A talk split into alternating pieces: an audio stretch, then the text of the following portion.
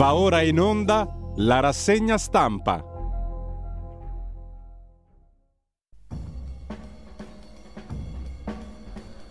Un cordiale buongiorno a tutte le ascoltatrici e a tutti gli ascoltatori da Giulio Cainarca. Ben trovati all'appuntamento con la rassegna stampa. È il 14 di aprile, venerdì, sono le 7.33, radiolibertà.net, il nostro sito. Potete ascoltare e vedere anche da lì come dal canale 252, spero che funzioni, del digitale terrestre. E intanto andiamo anche a vedere la pagina Facebook di Radio Libertà per avere sott'occhio il palinsesto della giornata. Potete vedere tutto ciò che va in onda da qui in avanti. Prima pagina dell'agenzia ANSA, in diretta sulla CNN, un arresto show per la talpa dei leak degli sgocciolamenti di notizie, delle fughe di notizie americane. È un aviatore 21enne, Jack Teixeira Fa parte della Guardia Nazionale in Massachusetts, ha diffuso documenti top secret, anche se il presidente americano ha detto c'è poca roba lì, non ci fa nessun danno, comunque sulla piattaforma per videogiochi Discord. Uno dei file rivela che la Cina aveva deciso di fornire armi alla Russia per l'invasione all'Ucraina. Incredibile. A Istanbul muore Giulia Ituma, l'atleta si sarebbe suicidata, giocatrice di volley diciottenne italiana, nigeriana, era in trasferta con la squadra, ripresa dalle telecamere dell'albergo in una lunga conversazione al telefono. Terzo titolo, l'esplosione in una fattoria del Texas. Morte 18.000 mucche. La causa forse uno scarico di fumi del letame surriscaldatosi.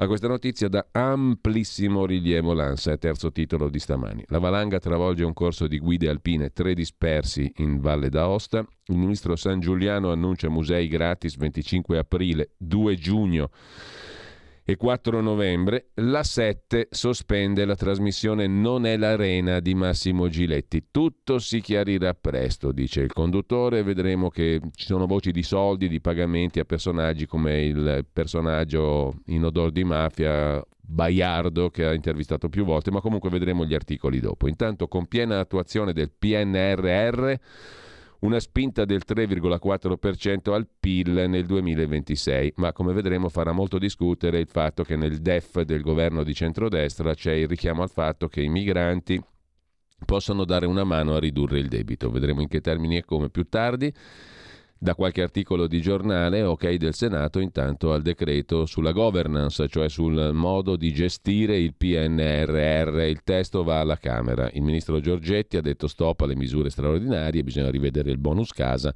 Il governo chiede l'ok. In primo piano anche l'addio a Mary Quent, l'inventrice della minigonna se n'è andata a 93 anni, l'icona della Swing in London, anni 60 e boom economico, brillante imprenditrice, un inno alla libertà, la minigonna. Sciopero delle ferrovie venerdì nero oggi per chi viaggia dalle 9 alle 17 e poi Calenda e Renzi. Calenda dice non faremo il partito perché Renzi non lo vuole, avremo modo di divertirci più tardi mentre Zelensky, il presidente ucraino, chiede armi ovviamente. Le nostre azioni saranno potenti, dateci le armi. Sul ponte sullo stretto, vittoria dell'Italia in Unione Europea, che ha detto sì tramite una commissione.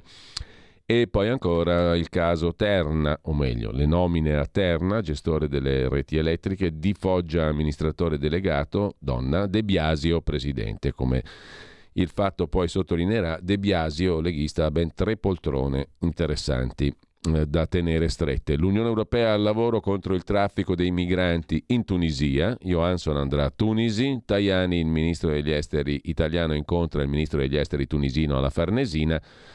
Chi vivrà vedrà. Arrestata Laura Bonafede, maestra, per lei anche blocco dello stipendio, farebbe parte della rete di complici che ha protetto Matteo Messina. Denaro. Pier Silvio invece ha detto che papà è di ottimo umore, ieri ha visto il Milan, sta migliorando, a vista d'occhio Silvio Berlusconi.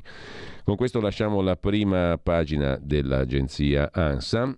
Vi segnalo su Dagospia, ma poi vedremo altri articoli e parleremo stamani con Felice Manti caporedattore del giornale, autore con Edoardo Montolli del primo libro vero, serio, documentato sulla strage di Erba, che è disponibile anche con tutti gli aggiornamenti ovunque, anche online, Il Grande Abbaglio. Parleremo con lui alle ore 9 della riapertura della vicenda. Il processo per la strage di Erba potrebbe essere riaperto, titola Dagospia alla Procura di Milano è al lavoro sull'ipotesi della revisione del procedimento contro Lindo Romano e Rosa Bazzi. Il tutto si fonderebbe su nuovi testimoni, intercettazioni ambientali finora mai prese in considerazione. Sembra incredibile, ma è vero. Ci sono intercettazioni ambientali che risalgono ovviamente al 2006-2007, mai prese in considerazione in tre gradi di giudizio. I due coniugi sono accusati dell'omicidio di Raffaella Castagna, suo figlio Paola Galli, nonna del bambino e della vicina di casa Valeria Cherubini. L'inchiesta delle Iene, ricorda Dagospia.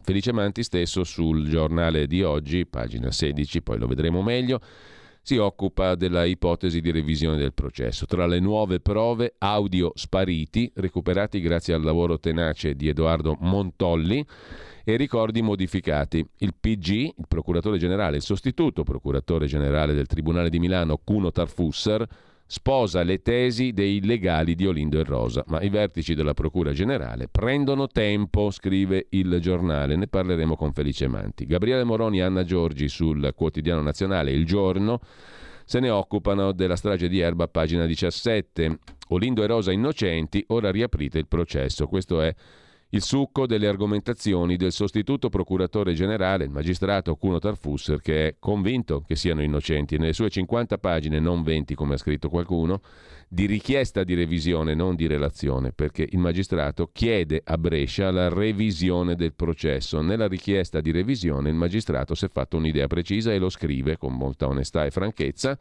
ovvero ritiene i due innocenti, non solo revisione del processo, ma proscioglimento dei due. In Procura Generale soltanto una relazione preliminare non è vero. Gelo a Palazzo di Giustizia, scrive il giorno, il pool, il pool di legali della coppia condannata all'ergastolo insiste. Confessione non valida, riconoscimento fragile, altre piste plausibili, scrive il giorno. Un tweet delle Iene perché Rosa e Olindo non possono essere gli assassini della strage di Erba? Ve l'abbiamo spiegato punto per punto, scrive le Iene, la redazione delle Iene nella puntata delle Iene presentano Inside. E c'è naturalmente, questo è un utile riassunto uh, della puntata di 3 ore e 40 minuti, le Iene Inside. Le Iene presentano Inside dedicato alla strage di Erba.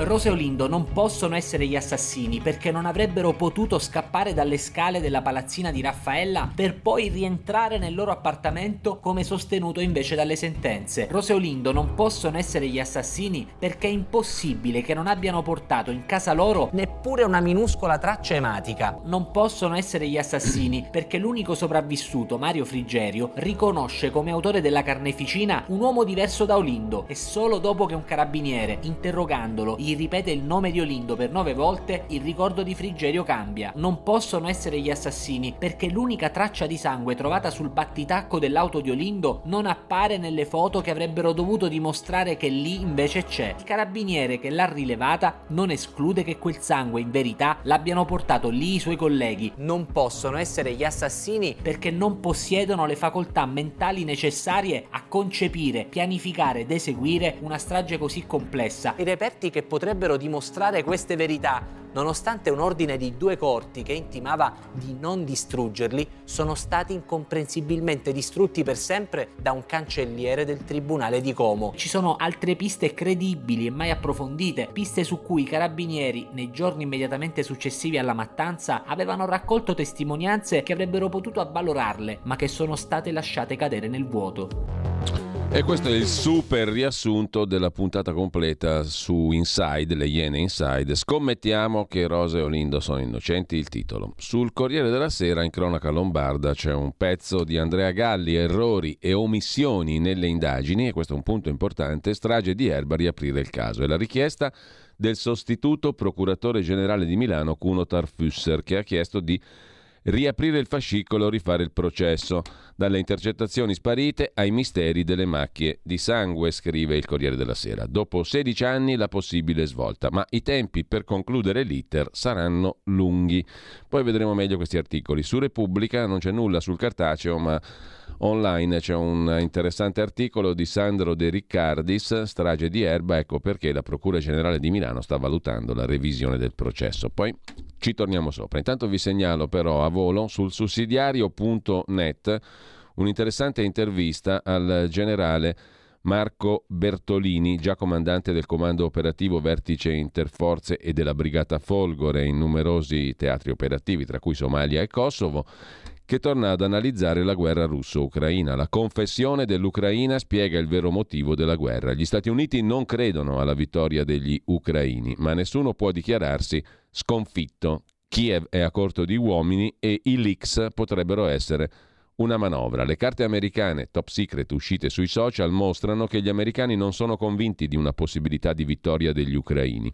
Al di là delle spiegazioni sulla fuoriuscita delle notizie segrete, anche se la talpa pare sia stata individuata e punto poi arrestata, sembra questo l'orientamento tra i vertici militari degli Stati Uniti scettici sulla possibilità di vincere da parte dell'Ucraina e la guerra non sembra mettersi bene per l'Ucraina. In questo momento si parla del video della decapitazione di un soldato ucraino da parte dei russi, ma guardando ai fatti non ci sono segnali di rivincita. La tanto annunciata controffensiva ancora non parte.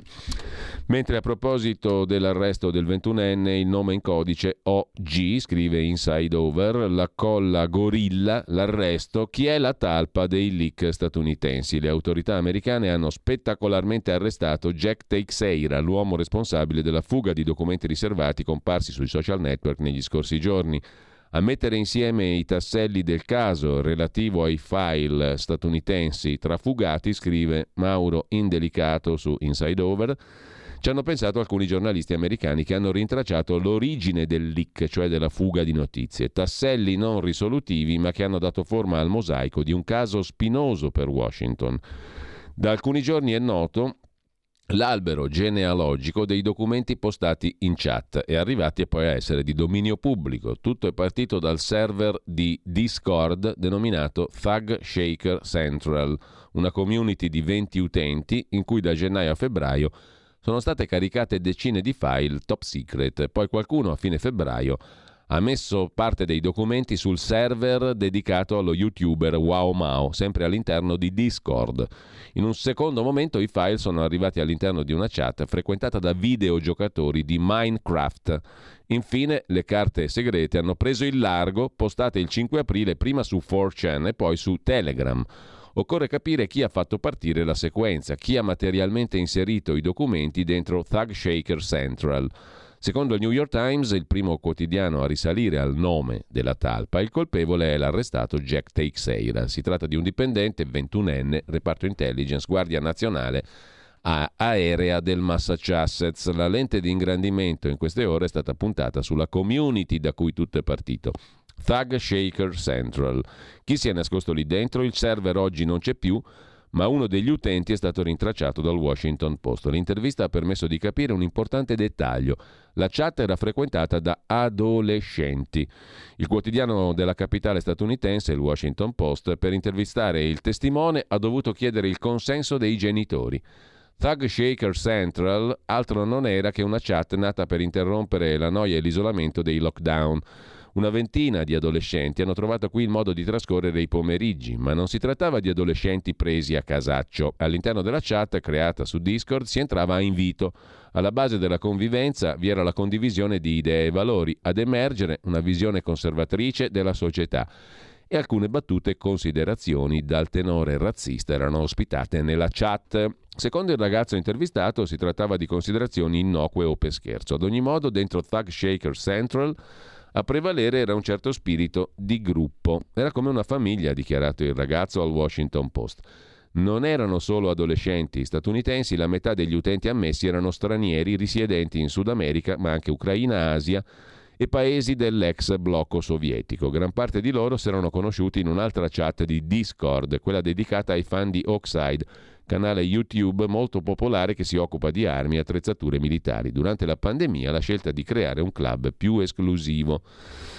Un gruppo considerato una famiglia da parte degli adolescenti membri che vi appartenevano con a capo un leader indiscusso. Come arriviamo dal gruppo di adolescenti al trafugamento di notizie di carte segrete? Il nome dell'utente era OG, l'arrestato. A raccontarlo il ragazzo intervistato dal Washington Post. Era il mio migliore amico, ha detto il ragazzo. Se mi dovessero chiedere informazioni su di lui, non le darei. Considerazione che conferma il grande legame tra OG e il resto del gruppo. Interessante, vero? Come tutto ciò diventi poi oggetto della fuga di notizie. A proposito di fuga di notizie e di fuga vera, fisica, il caso della fuga del russo Artem Us, imprenditore evaso da Basilio, Milano, dove era agli arresti domiciliari in attesa dell'estradizione negli Stati Uniti, è evaso il 22 marzo. Gli americani accusano l'imprenditore di violazione dell'embargo nei confronti del Venezuela per contrabbando di petrolio verso Cina e Russia, frode bancaria, riciclaggio. La Procura di Milano apre un'inchiesta sulla fuga. Il sospetto è che l'imprenditore sia stato prelevato da uomini dei servizi segreti russi con un blitz ad hoc.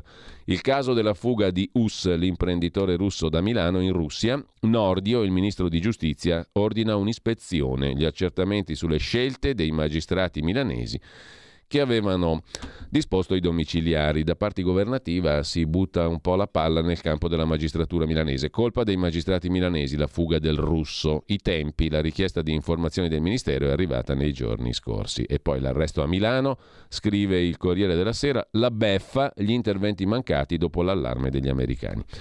Altro tema importante di oggi, lavoro e migranti. Vi segnalo sul sussidiario.net un interessante articolo di Natale Forlani il collegamento tra sbarchi di migranti e fabbisogni delle imprese è falso. Si continua a ritenere che il crescente numero di immigrati sbarcati sulle nostre coste possano essere d'aiuto per il mercato del lavoro. L'ex sindacalista Cisla Natale Forlani dice non è vero. Non c'è legame tra sbarchi e fabbisogni delle imprese. Però il documento di economia e finanza e lo sottolineano mm, i quotidiani critici verso il governo come Avvenire, La Stampa e altri, il documento di economia e finanza targato governo di centrodestra, Giorgetti eccetera, dice più migranti, meno debito. Secondo un'analisi contenuta nel testo, l'aumento del 33% dei flussi di immigrati favorirebbe la crescita economica e il calo del debito pubblico. Pubblicato il documento varato martedì. Ci sono interventi di disciplina pensionistica, ci sono misure come la delega fiscale, eccetera, eccetera, ma c'è anche la questione dei migranti, giusto appunto, le pensioni tra i 21 collegati, rimane la scarsità delle risorse. Sulla questione del debito che viene ridotto dall'arrivo dei migranti si sofferma anche la stampa. Le stime del governo sovranista dicono che se gli ingressi di migranti aumentano migliorano i conti pubblici. Gli economisti, flussi decisivi, ma servono politiche di inserimento nelle scuole e nel lavoro.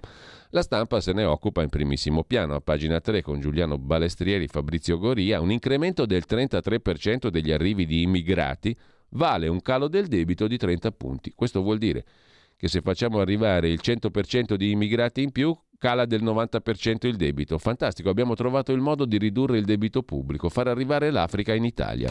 Senza nuovi studenti i laureati scenderanno da 300.000 a 70.000 entro 30 anni, ma chi se ne fotte, più ignoranza c'è, meglio si sta. Comunque, per abbattere il debito, debito pubblico, L'Italia ha bisogno di più immigrati. A metterlo nero su bianco, scrive la stampa, è il Ministero dell'Economia guidato dal leghista Giancarlo Giorgetti nel DEF, Documento Economia e Finanza.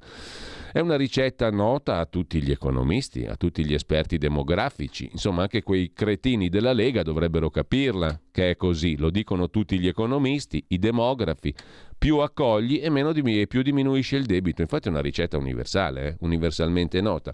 Cosa fanno i paesi che hanno il debito pubblico elevato? Fanno arrivare una massa di immigrati che così magicamente il debito va giù. Voi vi domanderete qual è il collegamento, il link, siete dei cretini, degli imbecilli, degli zozzi. È, una, è dei, dei, dei, trogloditi, dei deficienti in senso tecnico. È una ricetta nota a tutti gli economisti ed esperti, ma a stupire è che adesso venga accolta da quegli Zulu della Lega, del governo. No? Questo è il tono dell'articolo della stampa. È una ricetta nota a tutti gli economisti che se tu fai arrivare immigrati ti cala il debito, ma fa, fa stupore, a stupire è che venga accolta e condivisa dal governo più a destra della storia repubblicana. Lo stesso governo che solo pochi giorni fa ha dichiarato lo stato d'emergenza per sei mesi per l'immigrazione ha nominato un commissario straordinario per i flussi per allestire meglio i flussi, non hanno capito questi qui della stampa. Il commissario non è lì col bastone a cacciare gli immigrati, il commissario è lì a organizzare l'accoglienza. È diverso, è molto diverso. Nel DEF si legge che l'arrivo di popolazione straniera in età lavorativa potrà migliorare il rapporto tra debito e PIL anche di 30 punti percentuali. Ciumbia. Data la struttura demografica degli immigrati che entrano in Italia, c'è scritto nel DEF, L'effetto è significativo sulla popolazione residente in età lavorativa e quindi sull'offerta di lavoro. Secondo i calcoli del Ministero leghista dell'economia e delle finanze, un aumento della popolazione di origine straniera del 33% farebbe calare il debito pubblico di 30 punti. Una contrazione del 33% invece lo farebbe aumentare di quasi 60 punti. Cioè se noi tagliamo l'afflusso di immigrati del 33%, boom, il debito pubblico sale del 60. La presa di coscienza dell'essenzialità dell'immigrazione è cruciale, secondo gli esperti di scienze sociali. Come ti gode la stampa per sta roba qua? Il nodo protezione, invece, frenata del governo sulla linea dura, la Lega non ritira i suoi emendamenti, ma il governo non vuole accoglierli per eh, avere maglie più strette per, gar- per, dare la protezione, cioè per accogliere i profughi e riconoscerli come tali. Il partito di Salvini preme per la cancellazione dell'escamotage più usato dai clandestini per non essere rimpatriati. Ma Fratelli d'Italia e Forza Italia sono cauti. Vuoi vedere che vogliono diminuire il debito? Tutto rinviato al confronto in Parlamento. Oggi la Premier vola in Etiopia. Non funziona, scrive Gian Michalessin su Il giornale di stamani, non rientra nella normativa europea e rappresenta in sostanza l'escamotage legislativo più utilizzato per garantire la permanenza in Italia di decine di migliaia di migranti irregolari che altrimenti andrebbero rimpatriati. Che cos'è? È l'istituto della protezione speciale, cioè io arrivo e dichiaro di al fine di essere protetto e di aspirare a diventare profugo. L'istituto della protezione speciale resta il tema più controverso del cosiddetto decreto Cutro, con cui le forze di maggioranza intendono inasprire le norme sull'accoglienza. Così controverso da spingere Fratelli d'Italia, Lega Forza Italia a non affidarne la modifica a due emendamenti presentati ieri in Commissione Affari Costituzionali del Senato. Tutto viene rimandato alla settimana prossima cioè al dibattito in aula. In Parlamento. Dalla decisione traspaiono le diverse sensibilità con cui le forze di governo affrontano una riforma trasformatasi nel nodo di Gordio del decreto Cutro. La Lega preme per cancellare la protezione speciale e non intende, ha detto il capogruppo al Senato Romeo, ritirare i 21 emendamenti presentati al decreto. Fratelli d'Italia invece e Forza Italia consigliano cautela. Si vedrà insomma se prevale la linea restrittiva per concedere la protezione speciale agli aspiranti profughi della Lega o se prevale invece il buon senso buonista di Forza Italia, Fratelli d'Italia e compagnia bella. E a proposito eh, di questioni legate all'immigrazione, i bengalesi sul barcone, scrive il giornale, sbeffeggiano l'Italia. Passaporto fatto a pezzi e lanciato in mare. Noi arriviamo senza documenti. È l'unico paese al mondo in cui tu puoi arrivare senza documenti. L'Italia, il bel paese. I trucchi per farsi accogliere. C'è un video sui social del Bangladesh per dimostrare come è semplice fottere gli italiani, ingannarci. I bengalesi che sbeffeggiano l'Italia, fanno a pezzi il passaporto e lo lanciano in mare. Italy, Italy, un migrante dall'oblò della nave arrivata al porto di Catania. Mentre Tajani sigla l'intesa con la Tunisia, ci invieranno 4.000 lavoratori, dice il ministro degli esteri. Che gioia, così diminuisce il debito pubblico. Operazione della Farnesina per aumentare gli immigrati regolari. Nel frattempo del DEF mm, si occupa anche il fatto quotidiano, il DEF dell'austerità, spiccioli per pensioni, contratti e tasse. Una stretta da 50 miliardi, giù i consumi e giù la spesa della pubblica amministrazione. Un DEF restrittivo, draghiano, diciamo così, secondo il fatto quotidiano. È ufficiale, il ponte di Messina ci costerà più di 15 miliardi. Scrive ancora il fatto quotidiano parlando di maxi spreco, stime su del 60%, usiamo i fondi europei, dice il governo, ma sono spiccioli, il nodo è quello della gara. Nell'allegato infrastrutture del DEF 2023 compare per la prima volta il ponte sullo stretto di Messina, considerata un'opera prioritaria e strategica. Il governo ha resuscitato il ponte e ci fa sapere che costerà il 60% in più di quanto previsto nel 2012, quando l'opera venne fermata dal governo Monti. È tutto messo nell'allegato infrastrutture al documento di economia e finanza, il DEF, appena approvato. Il documento classifica il ponte come opera prioritaria e dagli aggiornamenti del Ministero Infrastrutture esce fuori l'astronomica cifra di 13 miliardi e mezzo di euro di costo preventivato, scrive il Fatto Quotidiano. A proposito invece di DEF su Repubblica, zero sulle pensioni e l'inflazione gonfia la curva dei costi. Resta in vigore la legge Fornero. Anche qui c'è evidenziato che il documento di economia e finanza prevede che un aumento dei flussi di migranti del 33% avrebbe un impatto molto buono sul debito pubblico. La riduzione al 2070 del debito pubblico al 2070. Se accogliamo oggi nel 2070 avremo una riduzione del 30% del debito pubblico, ma ci prendono per cretini veramente questi qua. Il ponte sullo stretto, invece il governo ha aggiornato il costo, sono 13 miliardi e mezzo di euro il costo, una cifra superiore rispetto alle ultime stime e ad oggi non esistono, si legge nel DEF, coperture finanziarie disponibili a legislazione vigente. Ma è incoraggiante questo DEF qua. Sembra scritto dall'opposizione, comunque rispunta la riforma del catasto con un allineamento dei valori catastali ai valori di mercato correnti. Altra bella notizia, la spiegazione del Ministero dell'Economia è una ricognizione di interventi già adottati in passato. Insomma, c'è da star lì con la, con la, lente e con la pistola per esaminare questo DEF. La Lega spera di confermare quota 103, ma costa 2 miliardi e 2. Andiamo bene, mentre sul fatto quotidiano c'è appunto la triplice poltrona di Igor De Biasio, il consigliere vicino alla Lega, che sta in RAI, sta ad Expo e sta a Terna. De Biasio tris di poltrone, scrive il Fatto Quotidiano. Mentre a proposito di poltrone di un tempo, Formigoni, grande festa per i suoi 76 anni per dimenticare 70 mesi di condanna, scrive sempre il Fatto Quotidiano. Il peggio è passato per il celeste Formigoni. Il sottobosco politico milanese torna a omaggiare l'ex re. In un video compare anche Attilio Fontana. Ciao Roberto, cosa doveva dirgli? Vai a fare in cuore. Eh, ciao Roberto, mi sembra il minimo. Ad ogni modo, ha fatto 76 anni Formigoni. Cambiamo decisamente scenario, cose importanti ce le ricorda il sussidiario.net con una lettera Caro direttore, eh, la lettera è stata scritta mm, a proposito della uh, situazione in uh, Birmania, l'ultima tragedia in Myanmar, Birmania. ONU, Amnesty, Greta, l'Occidente, i latitanti che ci condannano all'inferno. È un cittadino birmano a scrivere la lettera al sussidiario.net. Il villaggio di Pasighi bombardato con gli aerei, poi gli elicotteri hanno mitragliato i soccorritori. Dov'è l'Occidente che difende i diritti? È dal primo febbraio del 21, caro direttore, che continua a raccontare le violenze senza fine che questo popolo subisce.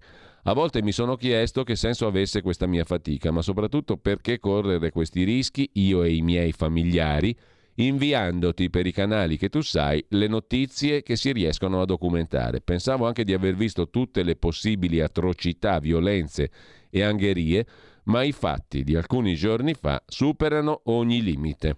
Nel villaggio Pasi distretto di Kant Balu, nel centro dello stato Zagaing, è accaduto quanto segue. Nel paesino era in programma l'inaugurazione di una sede dell'esercito di liberazione, NUG, molto attivo in tutto lo Stato. Più volte vi ho informati che lo Stato Saga Ing è uno di quelli dove la ribellione al regime militare è più forte. Dalle testimonianze risulta questa dinamica. Prima un aereo ha bombardato il villaggio, morti, feriti, distruzione. Successivamente, un'ora dopo, quando i sopravvissuti hanno pensato di andare a curare i feriti o recuperare i morti, sono arrivati gli elicotteri che hanno mitragliato i soccorritori. Esito, oltre 100 morti, forse 130, molte donne, molti bambini. Più volte in questi oltre due anni di lettere, caro direttore, ti ho raccontato della situazione. L'esercito non controlla un metro di territorio che sia appena fuori dalle città. Lì interviene solo con raid e armi pesanti, bombardamenti, aviazione, elicotteri, incursioni con truppe di terra. Quella di ieri è la rappresentazione di questa tecnica. Mi permetto di riprodurre alcune considerazioni che spero non annoino gli amici italiani, perché più volte ribadite in questi due anni di racconto, ma che alla luce di questo eccidio devo ricordare totale assenza degli organismi internazionali, totale assenza degli organismi umanitari, ma Amnesty si occupa solo di Regeni? Totale assenza del governo italiano. I figli dei ministri golpisti sono ancora a Roma, coperti dall'immunità diplomatica mai revocata. Tajani, batti un colpo o sono tornati a casa. Totale assenza dell'Occidente, Stati Uniti e Unione Europea perché impegnati in Ucraina. Totale assenza delle autorità buddiste che in un paese al 95% buddista, se domani mandassero in piazza tutti i monaci, la dittatura militare sarebbe finita. Totale assenza della Corte Penale dell'AIA, quella che vuole incriminare Putin, che processò Aung San Suu Kyi per le violenze sui musulmani Rohingya, in cui lei proprio non c'entrava, comunque delegittimandola.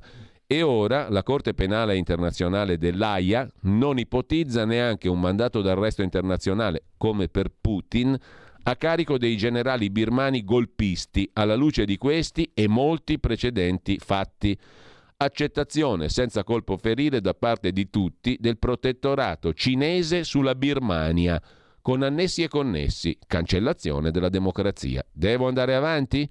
L'unico che sembra avere a cuore la Birmania è il Papa, che difende questi poveri cristi. Sono i nuovi poveri cristi. Speriamo che a Pazzi Ghi non siano morti invano donne e bambini.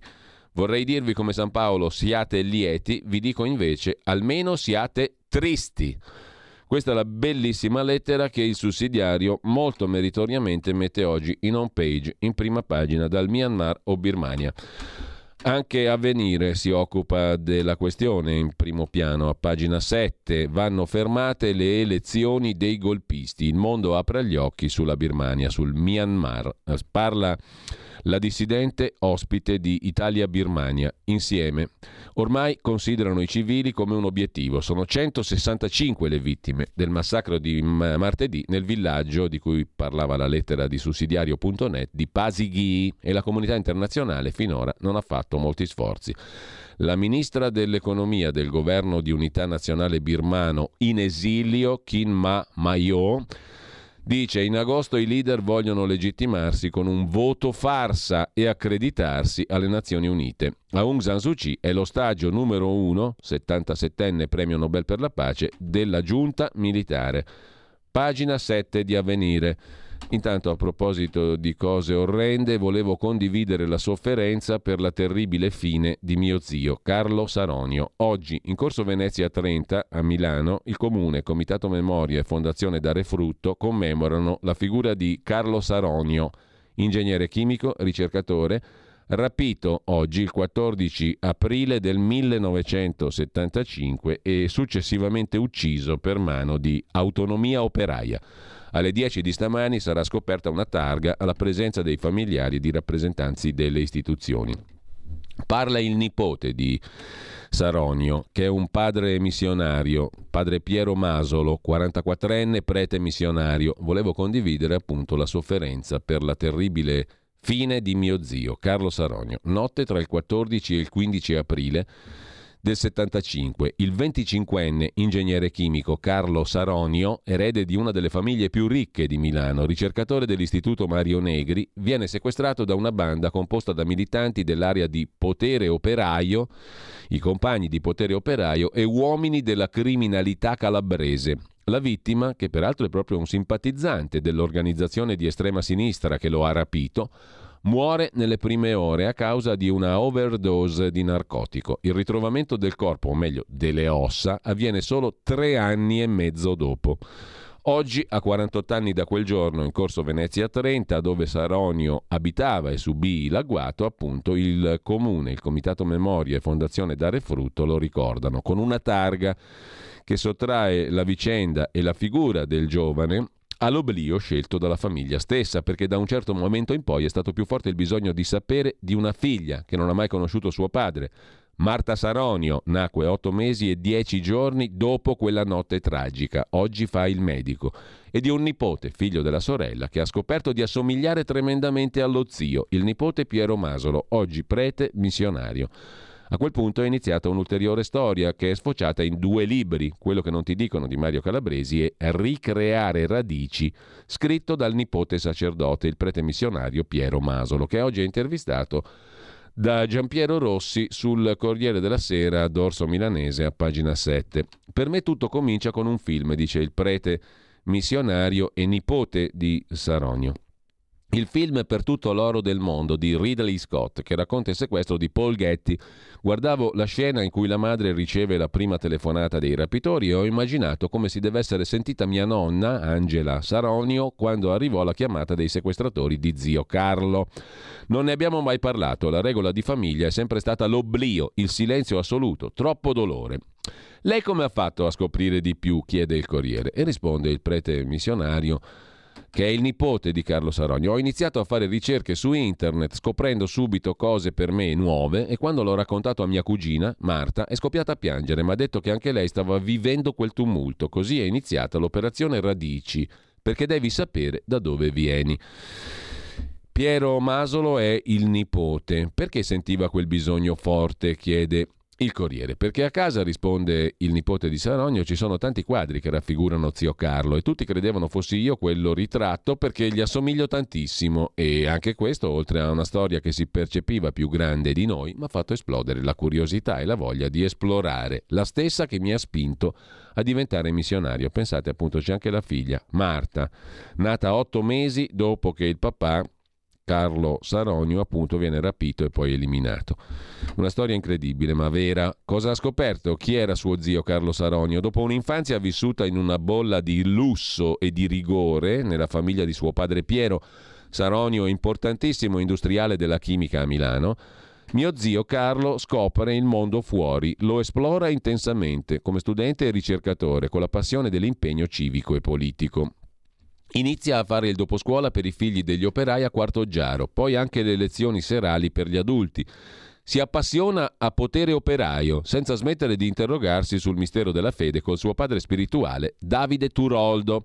Insomma, un concentrato della storia di quegli anni. Cosa si può dire di una persona che in soli 25 anni ha fatto in tempo a laurearsi in ingegneria chimica, firmare 20 pubblicazioni scientifiche, fare il volontario a Quarto Giaro, militare in potere operaio, esplorare la fede religiosa, fondare un ospedale in Brasile, vivere una storia d'amore che culmina a sua insaputa col concepimento di una figlia. Quali sono stati i momenti di questo viaggio? Sono andato in Francia a incontrare Carlo Fioroni, figura importante di potere operaio, grande amico di mio zio Carlo Saronio, che poi lo ha tradito, perché dopo essere stato sotto mentite spoglie in casa sua, lo ha individuato come obiettivo di un rapimento utile a finanziare la lotta armata. Capito i compagni? Mm? Hanno visto che era loro amico un figlio di un grande industriale pieno di soldi e i compagni hanno detto benissimo, rapiamolo per finanziare la nostra organizzazione, potere operaio. Bravi, complimenti ai compagni. E perché certo, perché l'ideale è superiore a tutte le cose, no? a tutti i rapporti umani. L'ideale della giustizia proletaria era superiore a tutte queste cose. Dopo essere stato sotto mentite spoglie in casa sua, questo bel tizio, Carlo Fioroni, amico, lo tradisce e lo individua come obiettivo utile per finanziare potere operaio. Fu preso in Svizzera, questo cazzo di soggetto, con le banconote segnate della prima tranche del riscatto poi ha scelto di collaborare con la giustizia. È stato faticoso ma essenziale. Lui era stato molto vicino a mio zio. L'ho ascoltato e gli ho chiesto dei perché. Lui si sentiva mostro, a tratti parlava in terza persona. Quando mi diceva compiaciuto di giovani comunisti italiani che vedevano in lui un punto di riferimento, ho pensato che mentre il mondo era andato avanti, questo qui era ancora chiuso in una bolla. È servito anche per togliere dal piedistallo ideale mio zio. Ho pensato, ma zio, che amico ti sei scelto? Con la targa in corso Venezia si chiude il cerchio? Sì, adesso si chiude l'operazione Radici, nata da una sofferenza e una richiesta di condivisione. Così è un'interessantissima intervista quella di Giampiero Rossi a padre Piero Masolo, prete missionario, nipote di Carlo Saronio, compagno a sua volta tradito dai compagni per finanziare potere operaio. 50 anni sono passati anche dalla strage, era la notte tra il 15 e il 16 aprile del 73, Saronio 75, qui siamo due anni prima a Roma, quartiere di Prima Valle, via Bernardo di Bibbiena numero 33, lotto 15, scala D, terzo piano. Qualcuno lascia davanti alla porta di un appartamento una tanica di benzina con innesco artigianale e poi fugge via. L'assassinio barbaro da non dimenticare. Il 16 aprile del 73 il rogo appiccato da tre giovani, sempre di potere operaio di cui sopra, del caso Saronio, che uccise in questo caso i fratelli Mattei a Roma. Il senatore del PD Verini è intervenuto in aula e sul tempo, dice oggi intervistato, superare il clima d'odio. Mancata condanna. A sinistra non si poteva ammettere un delitto così efferato, dice oggi il senatore del PD Verini. C'era una visione colma di ideologie che impedì di guardare la realtà. La notte tra il 15 e il 16 aprile del 73 viene dato alle fiamme l'appartamento della famiglia Mattei a Primavalle. Muoiono Virgilio, 22 anni, e il fratellino Stefano, 8 anni. Per quella strage sono stati ritenuti colpevoli Achille Lollo, Marino Clavio, Manlio Grillo, tre giovani di potere operaio. Bella roba, potere operaio. Fabrizio Pezzani invece sul sussidiario.net ci riporta la riflessione sulle questioni di carattere economico e geopolitico. Il modello è la quarta puntata, quarto, quarto, la quarta tranche dell'articolo riguardante i rapporti tra finanza e politica. Il modello che ha indebolito gli Stati Uniti e rafforzato la Cina. Il crescente potere della finanza ha privato gli Stati Uniti della manifattura che è finita delocalizzata, rafforzando in maniera incredibile la Cina. Adesso esaurite le questioni da poco, andiamo alle questioni importanti. Massimo Giletti viene detronizzato dalla sua trasmissione televisiva sulla 7 la domenica sera. Non è l'arena. Non c'è stata nessuna perquisizione della direzione investigativa antimafia in casa mia, dice Massimo Giletti dopo l'annuncio della sospensione del suo programma. Giletti nega di aver dato 30.000 euro a quel tal soggetto Baiardo vicino alla mafia parlando di fantasie. Urbano Cairo, l'editore di La Sette, non apre bocca. La direzione investigativa antimafia non dice nulla. Dov'è la verità? Qualcosa non torna. Come mai, scrive Dagospia, la trasmissione di Giletti è stata cancellata, sospesa? Anche il Fatto Quotidiano si occupa della cancellazione dell'arena di Giletti da parte della 7, programma sospeso nel pomeriggio voci poi smentite di perquisizioni dell'antimafia tre ipotesi sul siluro di Cairo contro Giletti, che peraltro, siccome è un coraggioso giornalista col suo bel giubbetto antiproiettile minacciato dalla mafia che fa i reportage da, da, da alcuni fossi in Ucraina con l'elmetto di traverso, insomma un, un, un gigante del giornalismo, verrà riportato dalla destra in Rai naturalmente perché eh, bisogna portare voci coraggiose e la destra è coraggiosa. Comunque, eh, inserzionisti si ride naturalmente, si può ridere, si può ironizzare ancora. Lo chiedo a Federico Borsari, di là del non vetro in regia, come sempre colgo l'occasione per ringraziare Federico per il suo eccellenterrimo lavoro. Inserzionisti insoddisfatti, Giletti che va in Rai o i contenuti. Questi sono i tre motivi per cui Urbanetto Cairo avrebbe silurato il gilettone. Si indaga peraltro, scrive Repubblica, anche su 48.000 euro versati a un prestanome dei Graviano, cioè il soggetto che è stato ospitato come un oracolo in tv da dal coraggioso giornalista col giubbetto antiproiettile, vale a dire Baiardo, PM antimafia al lavoro sulle ospitate televisive di Baiardo, che predisse, eh, guarda un po', l'arresto di Messina Denaro. La 7 chiude la trasmissione, il giornalista dice ognuno ha la sua versione e la butta sul drammatico, sul sociale. 35 persone che lavorano con me si ritrovano sbattute fuori, ma le mantiene lui che è anche industriale ricco di famiglia, quindi no problem per i 35, li mantiene il gilettone. L'ipotesi degli inquirenti, una parte della somma forse pagata in nero. La direzione investigativa antimafia di Firenze indaga dallo scorso dicembre sulle ospitate in tv di Salvatore Baiardo, ex prestanome dei fratelli mafiosi Graviano. Il cuore del fascicolo di indagine, racconta Repubblica, è il compenso ricevuto dal Baiardo per partecipare al programma di Giletti. Si parla di almeno 48.000 euro. Ora, se Giletti ha pagato 48.000 euro, li ha pagati la rete. La rete ha un direttore innanzitutto e poi un editore che è Urbano Cairo. Il direttore di La 7, cos'è? Sarà Mentana, che ne so, non so esattamente se la testata di Non è l'Arena fa capo al TG di Mentana. Ad ogni modo, c'è un direttore di rete, sicuramente. Il direttore di rete caccia lui i soldi, non li caccia, credo, il Giletti medesimo. Si parla comunque di 48.000 euro, una parte dei quali, ipotizzano gli inquirenti, sarebbe stata pagata in nero. Hai capito che a Farucci, alla rete progressista di Urbano Cairo, della Sette, della Gruber, dei Giletti e compagnia cantante, Massimo Giletti è stato sentito due volte dai magistrati fiorentini, il 19 dicembre 22 e il 23 febbraio scorso. Non gli avranno perquisito casa, come dice lui, ma l'hanno sicuramente sentito. Ieri la Sette ha comunicato, per tagliarla corta, la chiusura della trasmissione. Scrive Repubblica, la partecipazione del Salvatore Baiardo a Non è l'Arena è finita sotto l'indagine dell'antimafia di Firenze. Baiardo è il factotum dei fratelli Graviano, è stato intervistato più volte da Massimo Giletti, perquisito ieri mattina dagli agenti della direzione investigativa antimafia, poco prima che la 7 ne sospendesse la trasmissione. Si ringrazia Giletti per il lavoro svolto in questi sei anni con passione con passione staccato, eh? rimane a disposizione dell'azienda, ha detto la 7. Non è stato specificato il motivo neanche a Fremantle, la società che produce, non è l'Arena.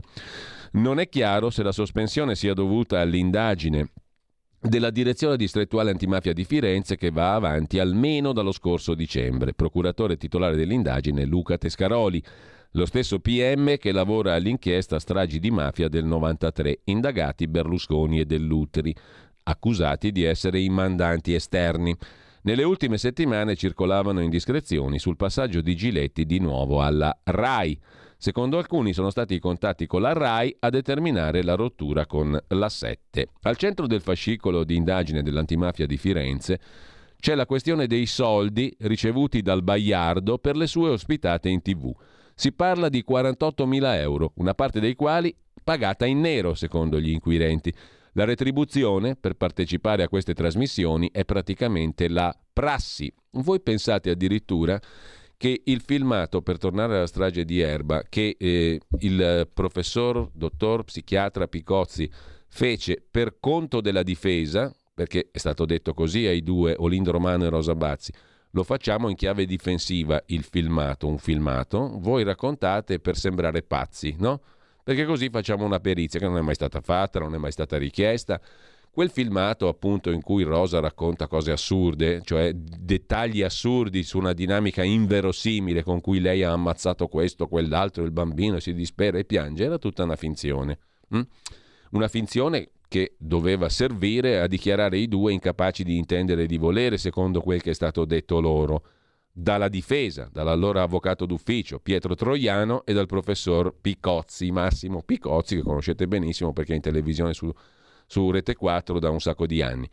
Tutta quella roba lì è finita a pagamento a una trasmissione televisiva di Canale 5 di Matrix di Enrico Mentana. A pagamento. Hm? Eh, doveva essere materiale della difesa, è finito in tv, è finito a disposizione dell'accusa, del pubblico ministero. Come mai? Doveva essere materiale a difesa dei due. È finito all'accusa, punto primo, è andato a pagamento in tv. È finito in un libro. Il libro di Pino Corrias sulla strage di Erba che è uscito subito. Come si spiega sta roba, secondo voi? Bella domanda, no? Oltretutto, diciamo dal punto di vista professionale, deontologico, lui non l'ha spiegato perché davanti al microfono il professor Picozzi è rimasto muto come un pesce rosso sott'acqua, muto completamente non l'ha spiegato il professor Picozzi come tutta quella roba lì è finita. A all'accusa, B in tv, C in un libro. Interessante saperlo. Se io vado dallo psicologo e faccio un colloquio, quello me lo fa arrivare all'accusa, se sono imputato, alla tv e in un libro? Sono felice io? Io Lindo Romano, io Rosa Bazzi, sono contento che il mio psicologo che mi dovrebbe difendere fa finire quella roba lì che si diventa un'arma formidabile di accusa contro di me in pubblico, alla, al pubblico ministero A, alla TV B, in un libro C. Sono contento io? Mi, affido, mi fido di quello psicologo, di quello psichiatra? Certo, mi fido. Per tutta la giornata di ieri, tornando a Giletti, si sono rincorse voci di perquisizioni a casa di Giletti infondate. Il giornalista che dal 2020 vive sotto scorta, è intervenuto ieri smentendo le fantasie bla bla bla. In ogni caso, i dettagli del passaggio di denaro, 48.000 euro secondo gli inquirenti dell'antimafia di Firenze, di cui parte in nero, i dettagli del passaggio di denaro a Salvatore Baiardo non sono stati resi noti. Si vedrà.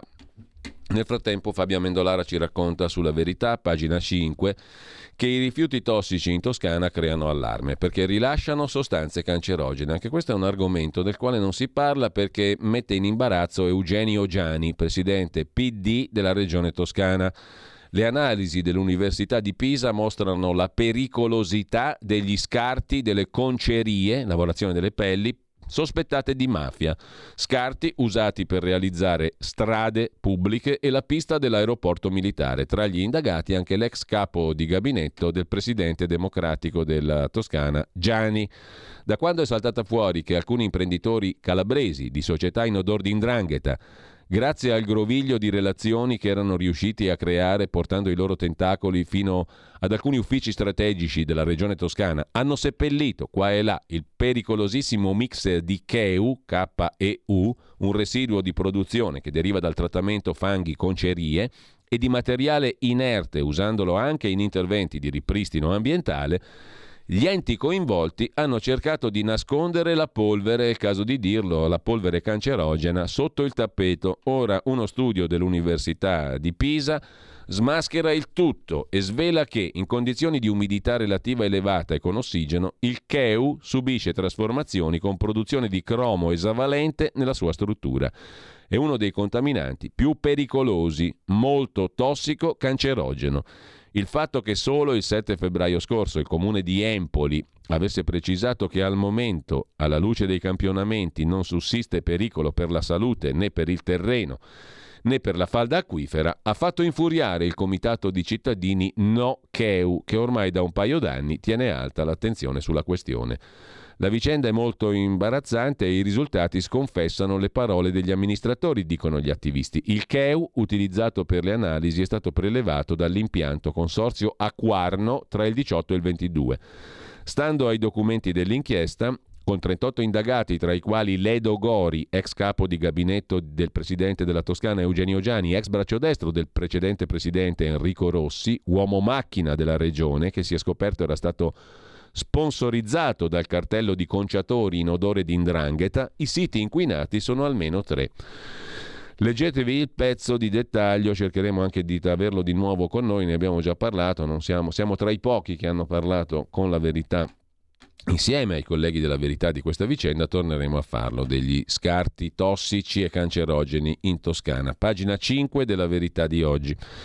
Nel frattempo facciamoci due risate, va là, perché sennò a furia di tragedie qua non ne usciamo più. Eh, il sindaco di Roma Gualtieri, ve lo ricordate, l'ex ministro PD dell'economia, Uh, ha preso il sette bello? Si domanda Dagospia, che l'ha beccato mentre Roma cade a pezzi in consiglio comunale. Cosa fa il sindaco durante il consiglio comunale? Gioca a scopa col telefonino, gioca a carte. Forse annoiato dagli interventi, il sindaco di Roma, per mancanza di prove, sfodera il suo cellulare e si concentra su una bella scopetta ci facesse sapere com'è finita. Alla fine è riuscito il sindaco Gualtieri a fare la primiera? Si domanda Dagospia. Sempre da Dagospia poi apriamo il capitolo intelligenza artificiale contro deficienza reale. Chi vincerà? Secondo voi chi vince tra l'intelligenza artificiale e la deficienza reale, cioè quella media nostra di esseri umani?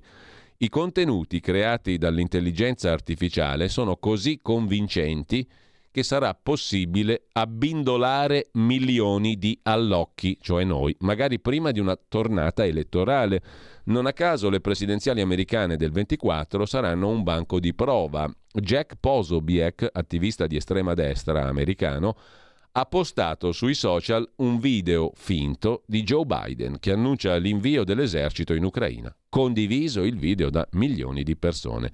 Articolo di Le Monde eh, che eh, ripubblica, in questo caso tradotto ovviamente Dagospia. Lo trovate su Dagospia. A proposito di intelligenza artificiale, su wired.it una task force europea su chat GPT. Le autorità garanti della privacy di tutta l'Unione Europea si uniscono per scambiarsi dati sul monitoraggio di OpenAI, che è la società che gestisce chat GPT. Sempre su Wired c'è un altro articolo ancora più interessante, i video di intelligenza artificiale sono sempre più convincenti. È un bel problema. La tecnologia dietro i filmati realizzati dall'intelligenza artificiale sta evolvendo rapidamente. Presto riconoscere un deepfake, cioè un video finto, potrebbe non essere così semplice, cioè ci possono ingannare molto facilmente.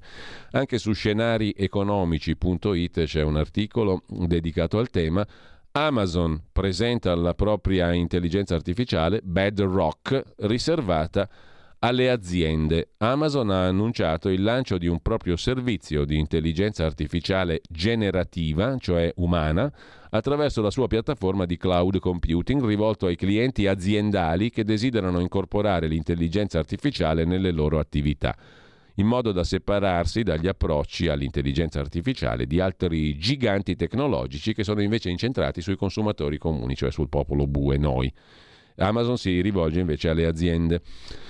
Sul tema dell'intelligenza artificiale, a pagina 14 della Verità, Francesco Bonazzi, l'intelligenza artificiale ha già il suo primo pentito. Vogliono sostituire Dio, dice il milionario che ha investito nel settore Jan Hogarth al Financial Times.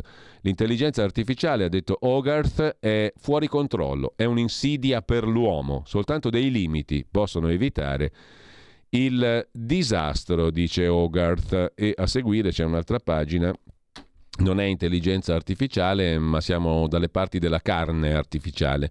Col diretti imbavagliata da Facebook, racconta Carlo Cambi, pagina 15 della Verità, Coldiretti imbavagliata su Facebook per la sua lotta alla carne sintetica. È stata censurata su Facebook la petizione della Coldiretti contro il cibo coltivato artificiale. Il social fa le pulci alle definizioni, ma finge di non sentire l'allarme della FAO e dell'Organizzazione Mondiale della Sanità sui pericoli per la salute.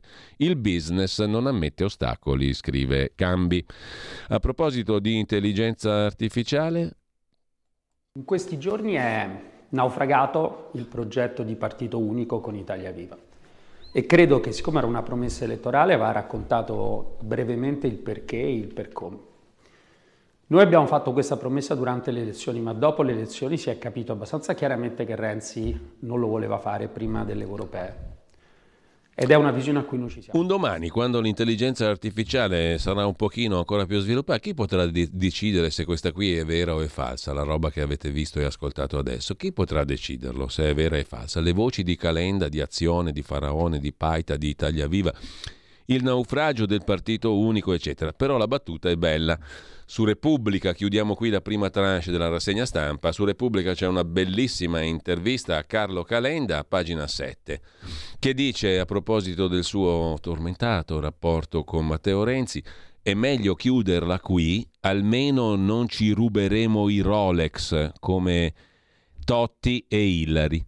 Questa è bella, eh? meglio chiuderla qui. Almeno non ci ruberemo i Rolex, perché i poveracci, quelli che pensano al popolo, hanno i Rolex e poi fanno rapire gli amici dai compagni per avere soldi. Questo è un altro discorso, riguarda tempi antichi purtroppo e non c'è da far battute, ma erano tragedie. Le tragedie si evolvono in farsa ma rimangono tragiche. Almeno non ci ruberemo i Rolex. Questi qui pensano al bene del popolo. E poi guardano, non vedono l'ora che il popolo migliori, ma l'ora la guardano sul Rolex. Stai ascoltando Radio Libertà. La tua voce libera, senza filtri né censura. La tua radio.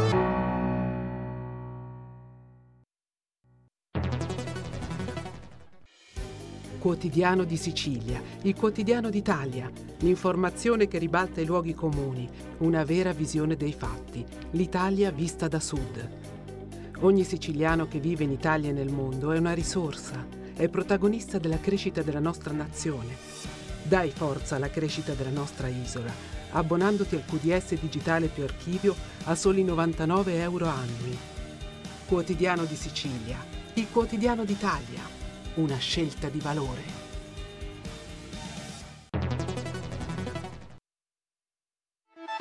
Stai ascoltando Radio Libertà, la tua voce libera, senza filtri né censure, la tua radio.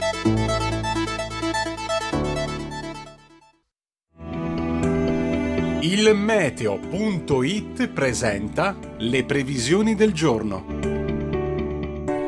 Giornata ancora in parte instabile sul nostro paese Avete a causa dell'influenza della perturbazione giunta nella giornata di ieri. Mattinata condizioni di spiccata dinamicità al nord-est, specie sul Triveneto orientale, nonché al centro e sul basso versante tirrenico con rovesci e temporali sparsi, ma frequenti meglio altrove. Nel pomeriggio il tempo andrà migliorando sul Triveneto, mentre avremo ancora diversi disturbi sulle regioni centrali e su quelle meridionali tirreniche. Per ora è tutto da ilmeteo.it dove il fa la differenza anche nella nostra app. Una buona giornata da Lorenzo Tedici.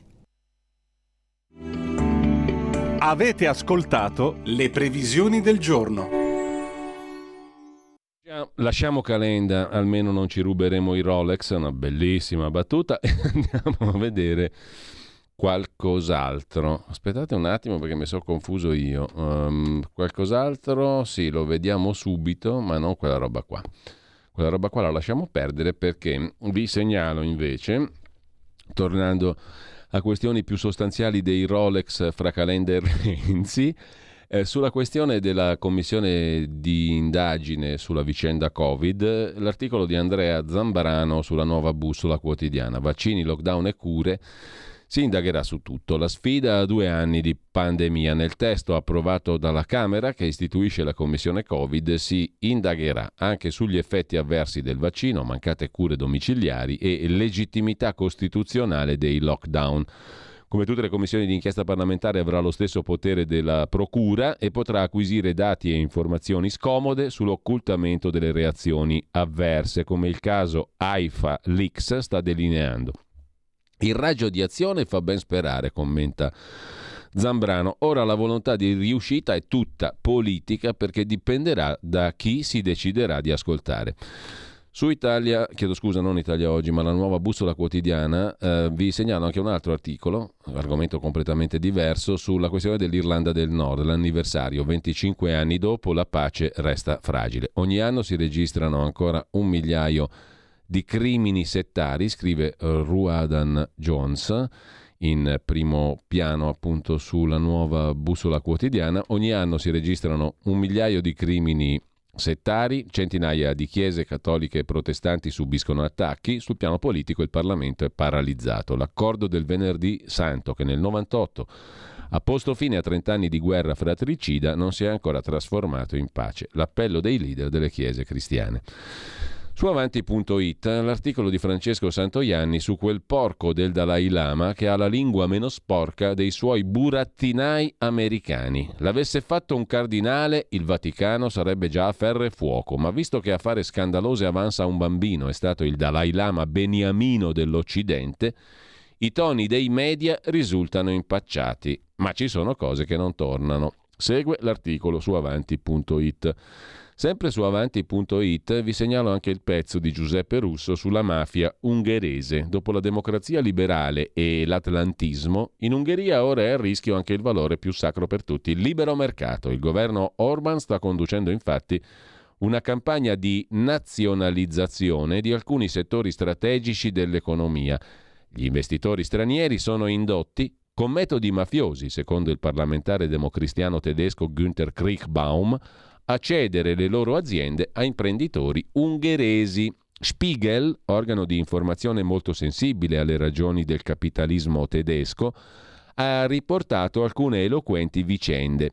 Un consorzio tedesco, operante nel settore edilizio, proprietario di due cementifici e di una rete di cave in Ungheria, si è visto prima boicottare l'attività da norme governative, come l'inasprimento della tassazione, il divieto di esportazione senza via libera dell'autorità e l'obbligo di regolare la produzione in base a indicazioni di funzionari statali, per poi vedersi recapitare una lettera in cui un oligarca locale si faceva avanti per acquisire quote della società in nome di un gruppo che presentava come dominante nell'industria ungherese delle forniture per edilizia.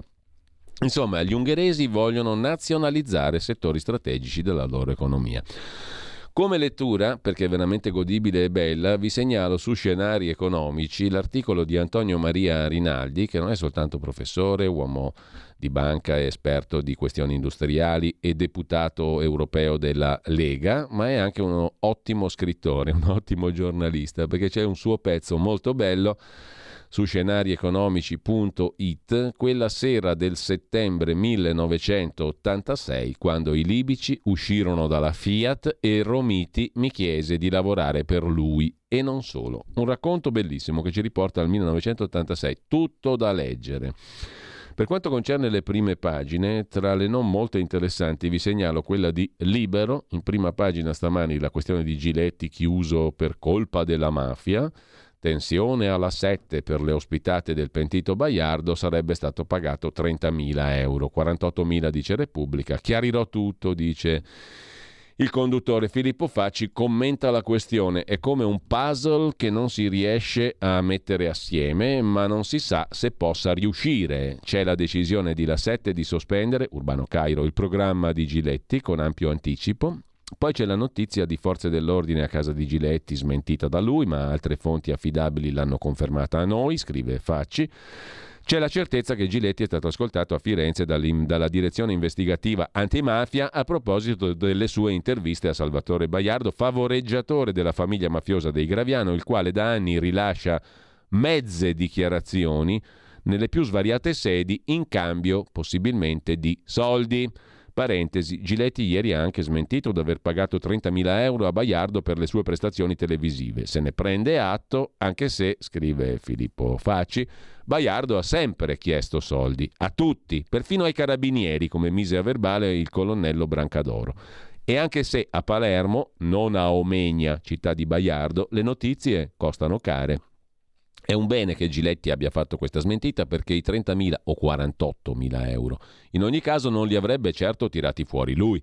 Giletti risponde a una produzione, la produzione risponde a Urbano Cairo, quindi alla fine è Urbano Cairo che ha pagato il pentitello lì, il personaggio, il rivelatore, il chiacchieratore Baiardo? Altra parentesi, stiamo lasciando da parte tutti i presunti retroscena sul ritorno di Giletti in Rai una cantilena che qualche ruolo potrebbe averlo, perché la cosa potrebbe anche aver estenuato Urbano Cairo e quindi aver avuto un peso nella sua decisione di lasciare a casa Giletti, ma non lo sappiamo. Ultimo penoso aggiornamento, ieri il Baiardo ha pubblicato un video di 10 minuti su TikTok 13 ore prima che la 7 sospendesse la trasmissione che lo ha reso famoso. Un intervento delirante in cui parla di un suo futuro in Mediaset e di un suo fantomatico libro in uscita. Per complicare questo gioco di relazioni pericolose, dice anche Giletti sotto scorta alla fine della fiera, non so che gioco faccia anche lui. Sappiamo per certo che certo giornalismo di Giletti ha rotto le scatole più all'antimafia che alla mafia, o quel poco che rimane della mafia, perché nei fatti le illazioni di questo Baiardo hanno ottenuto più spazio e popolarità mediatica dei servitori dello Stato che si sono rotti la schiena per catturare Messina Denaro, lasciando velenosamente circolare la tesi che il capo mafioso si fosse accordato con lo Stato italiano per consegnarsi. Non sono mancate anticipazioni o scoop sul caso Messina Denaro e questo può avere innervosito ulteriormente l'antimafia. Insomma, il pezzo eh, di commento utile ragionato di Filippo Facci in prima pagina su Libero, le relazioni pericolose tra i media e le cosche, il prezzo delle notizie. Il conduttore Giletti ha dato la parola a un favoreggiatore di boss, giudicato inattendibile dai magistrati. In queste zone d'ombra ogni fonte può rappresentare un depistaggio, scrive direi ineccepibilmente Filippo Facci sui migranti è stretta sui permessi, norme più dure sull'accoglienza, scrive Libero e poi Vittorio Feltri, meglio essere abbandonati che abortiti. I miei due anni al brefotrofio, racconta Vittorio Feltri in prima pagina su Libero. Vi racconto quando, da vedovo, portai i miei figli al brefotrofio. lavoravo, chiedo scusa, ricorda Feltri, nell'ente di Bergamo che accoglieva prima le future mamme nubili e poi i loro pargoli se le donne non li tenevano. Un luogo dove i piccoli erano curati con amore e che aiutò pure me, perché Feltri rimane vedovo da giovane con due figli giovani, per lavorare li manda al brefotrofio. Io avevo un ruolo amministrativo, ai nuovi nati davo nome e cognome non li chiamavo né Esposito né Diotallevi come usava, affibbiavo loro cognomi diffusi nella bergamasca per evitare che fossero bollati per sempre come bimbi di nessuno. E lasciamo la prima pagina di Libero mh, mm, segnalando anche mh, mm, Daniele Priori che parla con Barbara Alberti. Le femministe sono le nuove reazionarie. Con uh, Renzi è finita, dice Calenda, e poi il miracolo di Berlusconi può vedere il suo funerale. L'intelligenza artificiale ha creato i finti funerali di Berlusconi. Un orrore utile commenta Francesco Specchia in prima pagina su Libero, a pagina 15 c'è l'articolo Miracolo di Berlusconi, vede il suo funerale, l'intelligenza artificiale ha creato le finte esequie. Dal Papa a Trump impazzano false immagini costruite da algoritmi, pro e contro, in mix di realtà e fantasia. Con ciò lasciamo anche libero. Vi segnalo dal quotidiano di Sicilia l'apertura sul clima, si va verso il disastro ambientale. Il quotidiano edito dall'editore svizzero De Benedetti il domani si occupa di Baiardo che attacca Giletti, il giallo delle foto di Berlusconi. Terremoto alla 7, sospeso il talk show del conduttore, che ha ospitato più volte il pregiudicato amico dei Graviano. Baiardo ha messo a verbale i suoi rapporti con il giornalista. Sono stato pagato, lo ha detto lui, per andare in tv ci sarebbero anche delle foto di Berlusconi. Vedremo cosa sortisce da questa melma schifosa. Il simpatico titolo del manifesto, due di coppe, vale a dire Renzi e Calenda, precipitati al 2% in Friuli Venezia Giulia. Eh, hanno uno sproposito di pagine rispetto al peso elettorale.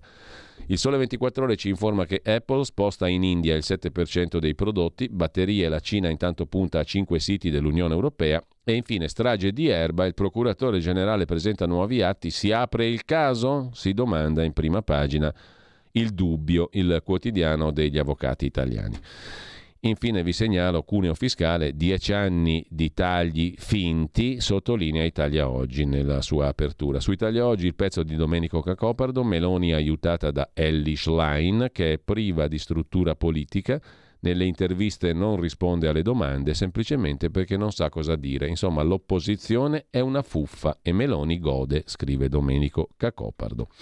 Un altro pezzo interessante, un'altra chiacchierata a dire il vero, è quella di Carlo Valentini con Giorgio Cantelli Forti.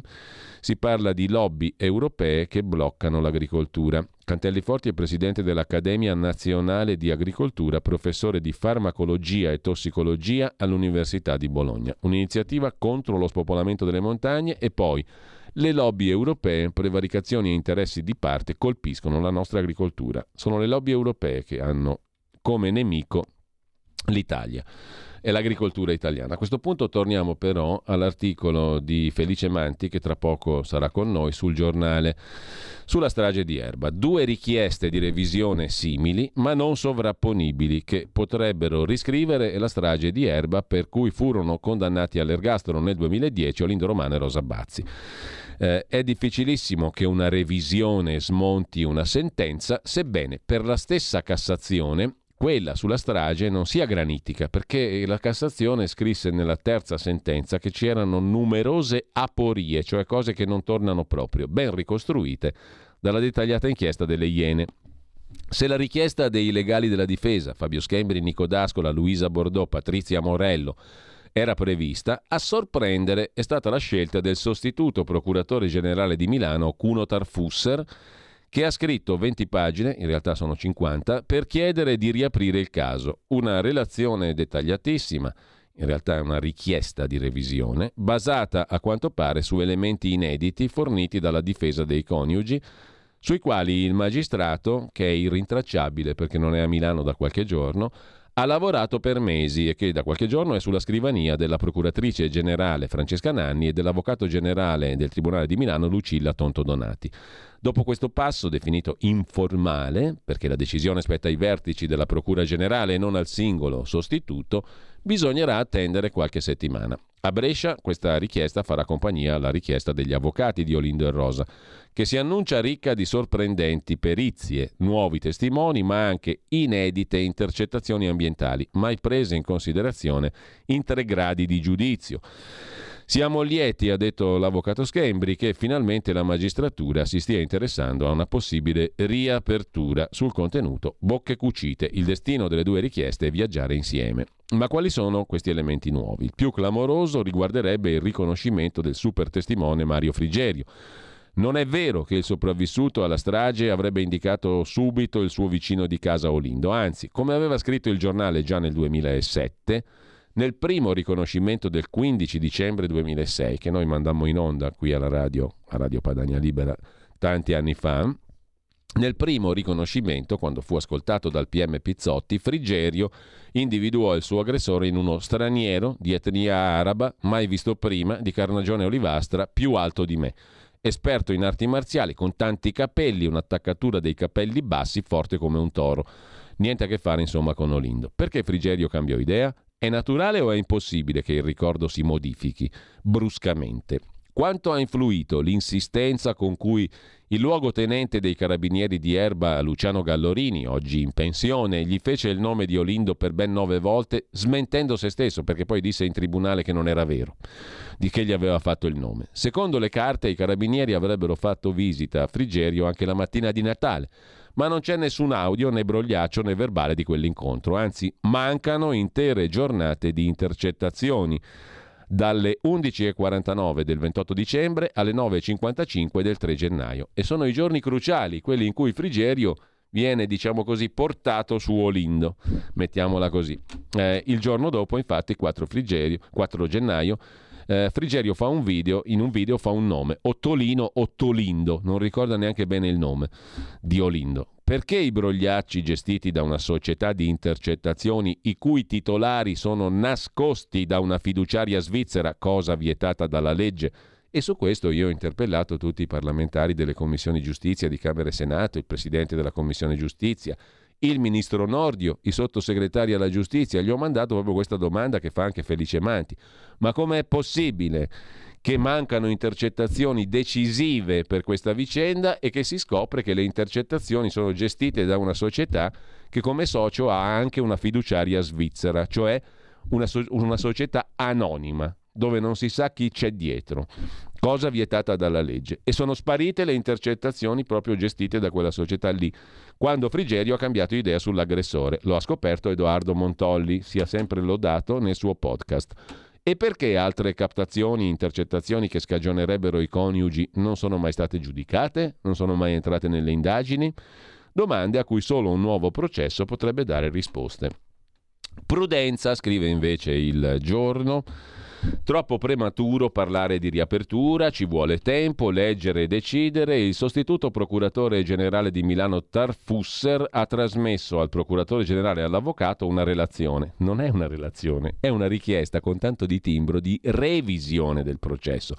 E dentro la richiesta il procuratore parla anche di innocenza dei due, non c'è da girarci intorno perché il procuratore Tarfusser è estremamente chiaro nelle sue argomentazioni. In ogni caso, eh, è una relazione interna agli uffici, non è affatto interna, è una richiesta di revisione, è un atto pubblico e sarebbe dovuta rimanere tale, non è vero, anche per non ingenerare convinzioni preconcette, scrive cautelosissimo il giorno.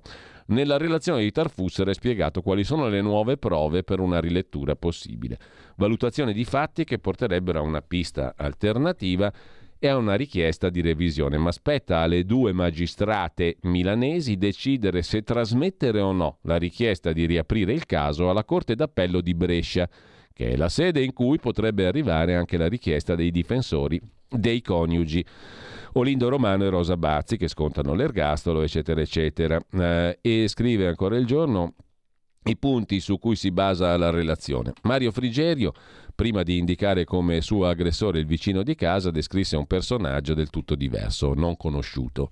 Secondo un pool di neurologi, neuropsichiatri, è scientificamente impossibile che un ricordo cambi in maniera tanto radicale. Secondo i consulenti delle difese, quelli in cui i Romano ammisero la loro colpevolezza e descrissero le fasi del massacro sono poi false confessioni fatte nella speranza di usufruire di benefici. La macchiolina di sangue sul battitacco dell'auto non è mai stata lì, nessuno l'ha vista lì. Quella che è stata esaminata poi potrebbe provenire da chissà dove, perché non era certamente sull'auto. Lo ha detto Marzio Capra, consulente della difesa, già vice capo dei RIS. Due consulenze riguardano poi Valeria Cherubini, la moglie di Frigerio. Una analizza la collocazione delle tracce di sangue in casa della vittima.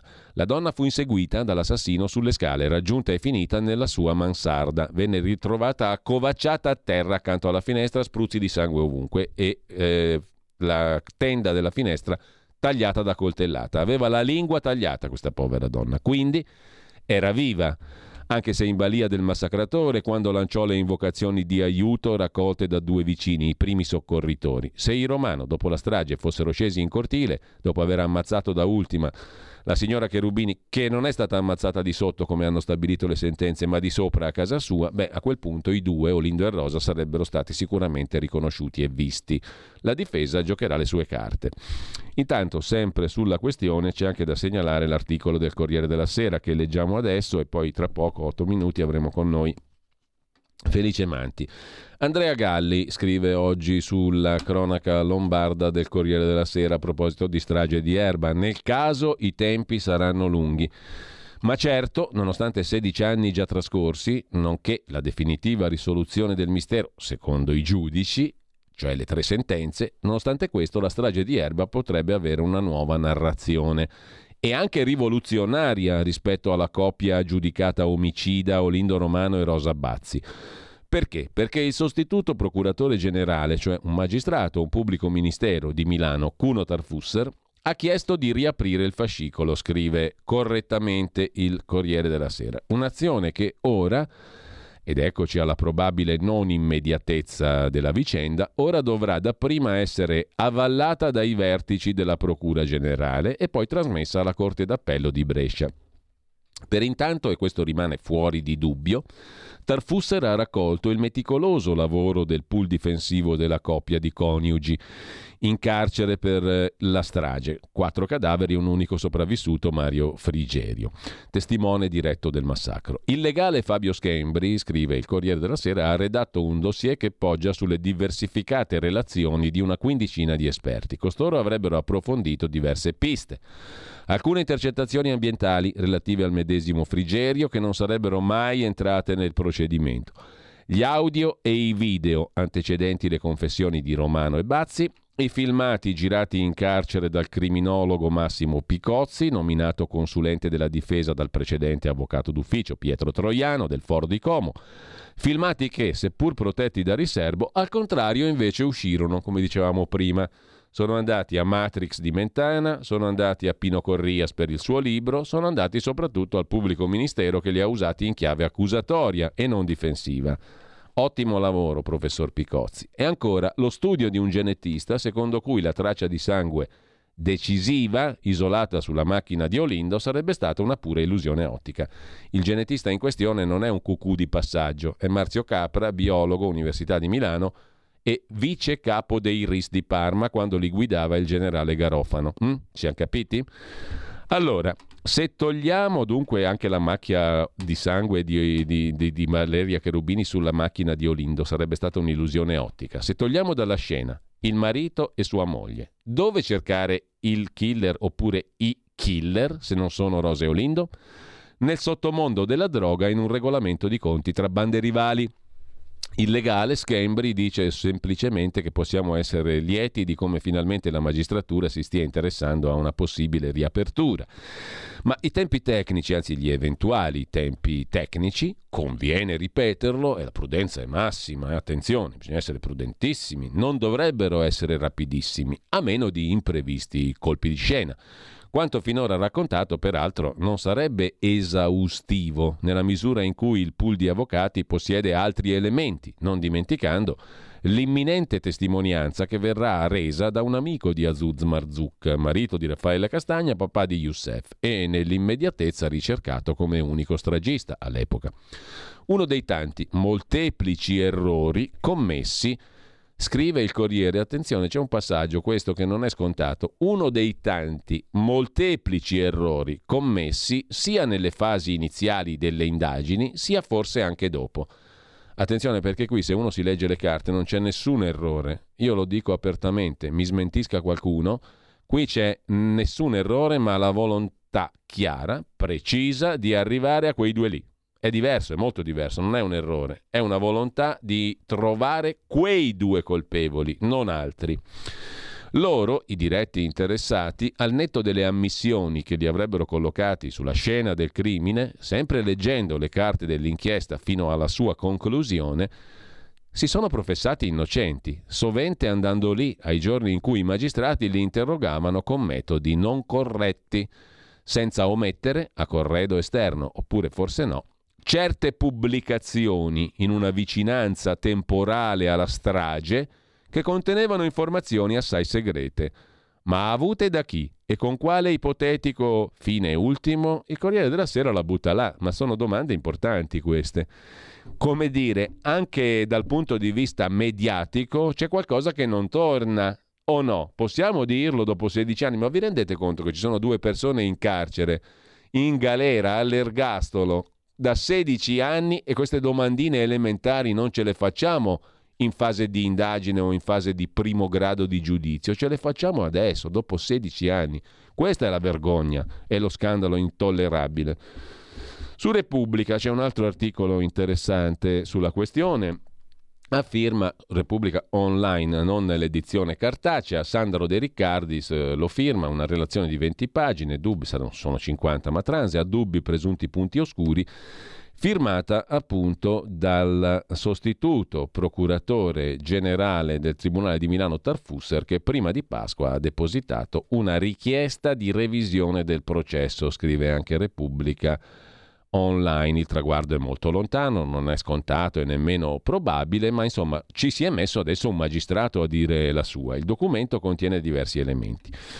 E poi c'è la questione della pista alternativa. La revisione è un processo molto raro, scrive anche Repubblica, è utilizzato in via straordinaria, però c'è una bella sentenza della Corte di Cassazione, che poi commenteremo magari anche con qualche giurista e con lo stesso Tarfusser, perché la cita lui nella sua richiesta di revisione. C'è una, una bella sentenza della Corte di Cassazione che precisa molto bene e in termini di grande civiltà giuridica e anche normale cos'è la revisione, quali sono le prove nuove della revisione? E che cosa si debba cercare con la revisione, cioè la verità sostanziale, non quella formale, precisa la Corte di Cassazione. Per cui, se ci sono prove o fatti che sono anche vecchi, ma non sono mai stati presi in considerazione seria in tre gradi di giudizio, anche per quello si deve fare la revisione, per valutarli seriamente, dice la Corte di Cassazione. Ed è un principio di grande garanzia per tutti i cittadini, oltre che di civiltà giuridica. In ogni caso, eh, il fascicolo del procuratore Tarfusser è arrivato sul tavolo del procuratore generale Francesca Nanni, è il primo atto di questo percorso. Ci vorranno settimane, eccetera. Ma quali sono gli elementi che potrebbero sancire l'innocenza di Rosa Bazzi e Olindo Romano? Scrive Repubblica. Intanto la testimonianza dell'unico sopravvissuto, Mario Frigerio, Inizialmente parla di un uomo sconosciuto, pelle olivastra e via dicendo, un profilo del tutto diverso da quello di Olindo Romano. Poi punta il dito contro il vicino, indotto dalle domande di polizia giudiziaria. In più, l'elemento decisivo della traccia di sangue non avrebbe origine dal battitacco dell'auto di Olindo, anche sulla base del materiale fotografico. E infine le confessioni, sulla base delle registrazioni, sarebbero state fatte mostrando ai coniugi immagini della scena del crimine. Così scrive Repubblica. Adesso ci fermiamo un attimo e poi approfondiamo il tutto con Felice Manti, autore dell'articolo dal quale siamo partiti poco fa per questo piccolo focus dalla rassegna stampa di oggi sulla cosiddetta strage di Erba.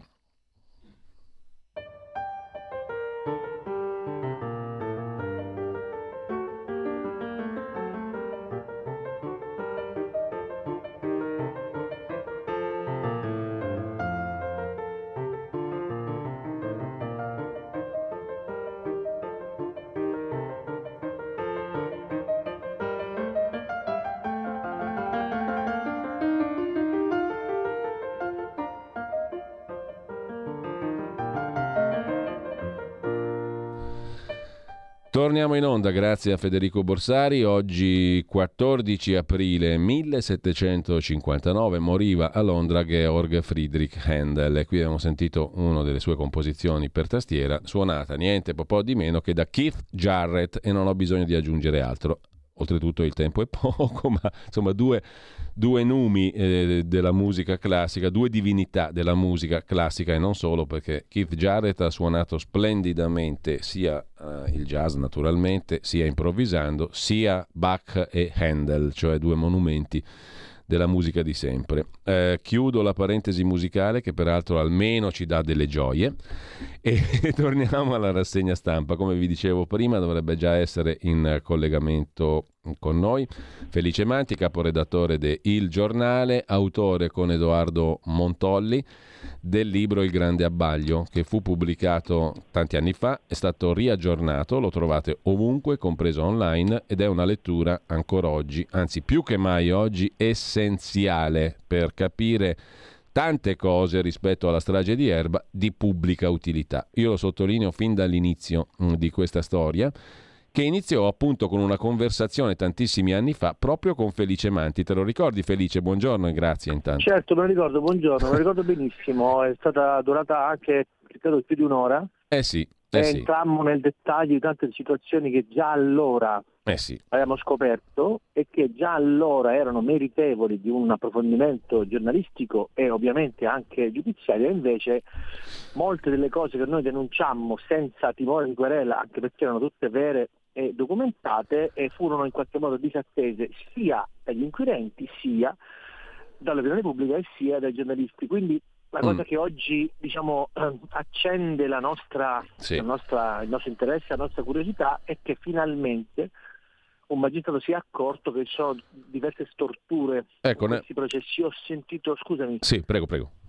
No, no, no, vai. Che dire, tanti colleghi dire ma in ogni processo c'è una stortura, eh, però se un processo c'è una stortura, visto che si decide della vita e della morte delle persone, non si può pensare che una stortura sia un incidente di percorso o un fatto inevitabile, le storture sono questioni che vanno corrette, che vanno raddrizzate. Diversamente la stortura è nel diritto alla difesa e nella compressione del diritto alla difesa. E ecco. in questo eh, processo è stata più volte, si è più volte manifestata anche messa nero su bianco per iscritto dal giudice delle indagini preliminari, ma questo non ha portato a nessuna conseguenza sul piano processuale, sul piano giuridico. Prego. No, no, è felice, stavo solo dicendo che mh, mm, eh, il eh, sostituto procuratore generale Cuno Tarfusser, che è un magistrato che eh, lo dice esplicitamente nella sua, attenzione, richiesta di revisione, perché abbiamo letto sui giornali in questi giorni una relazione, un documento. No, lui fa una richiesta di revisione del processo.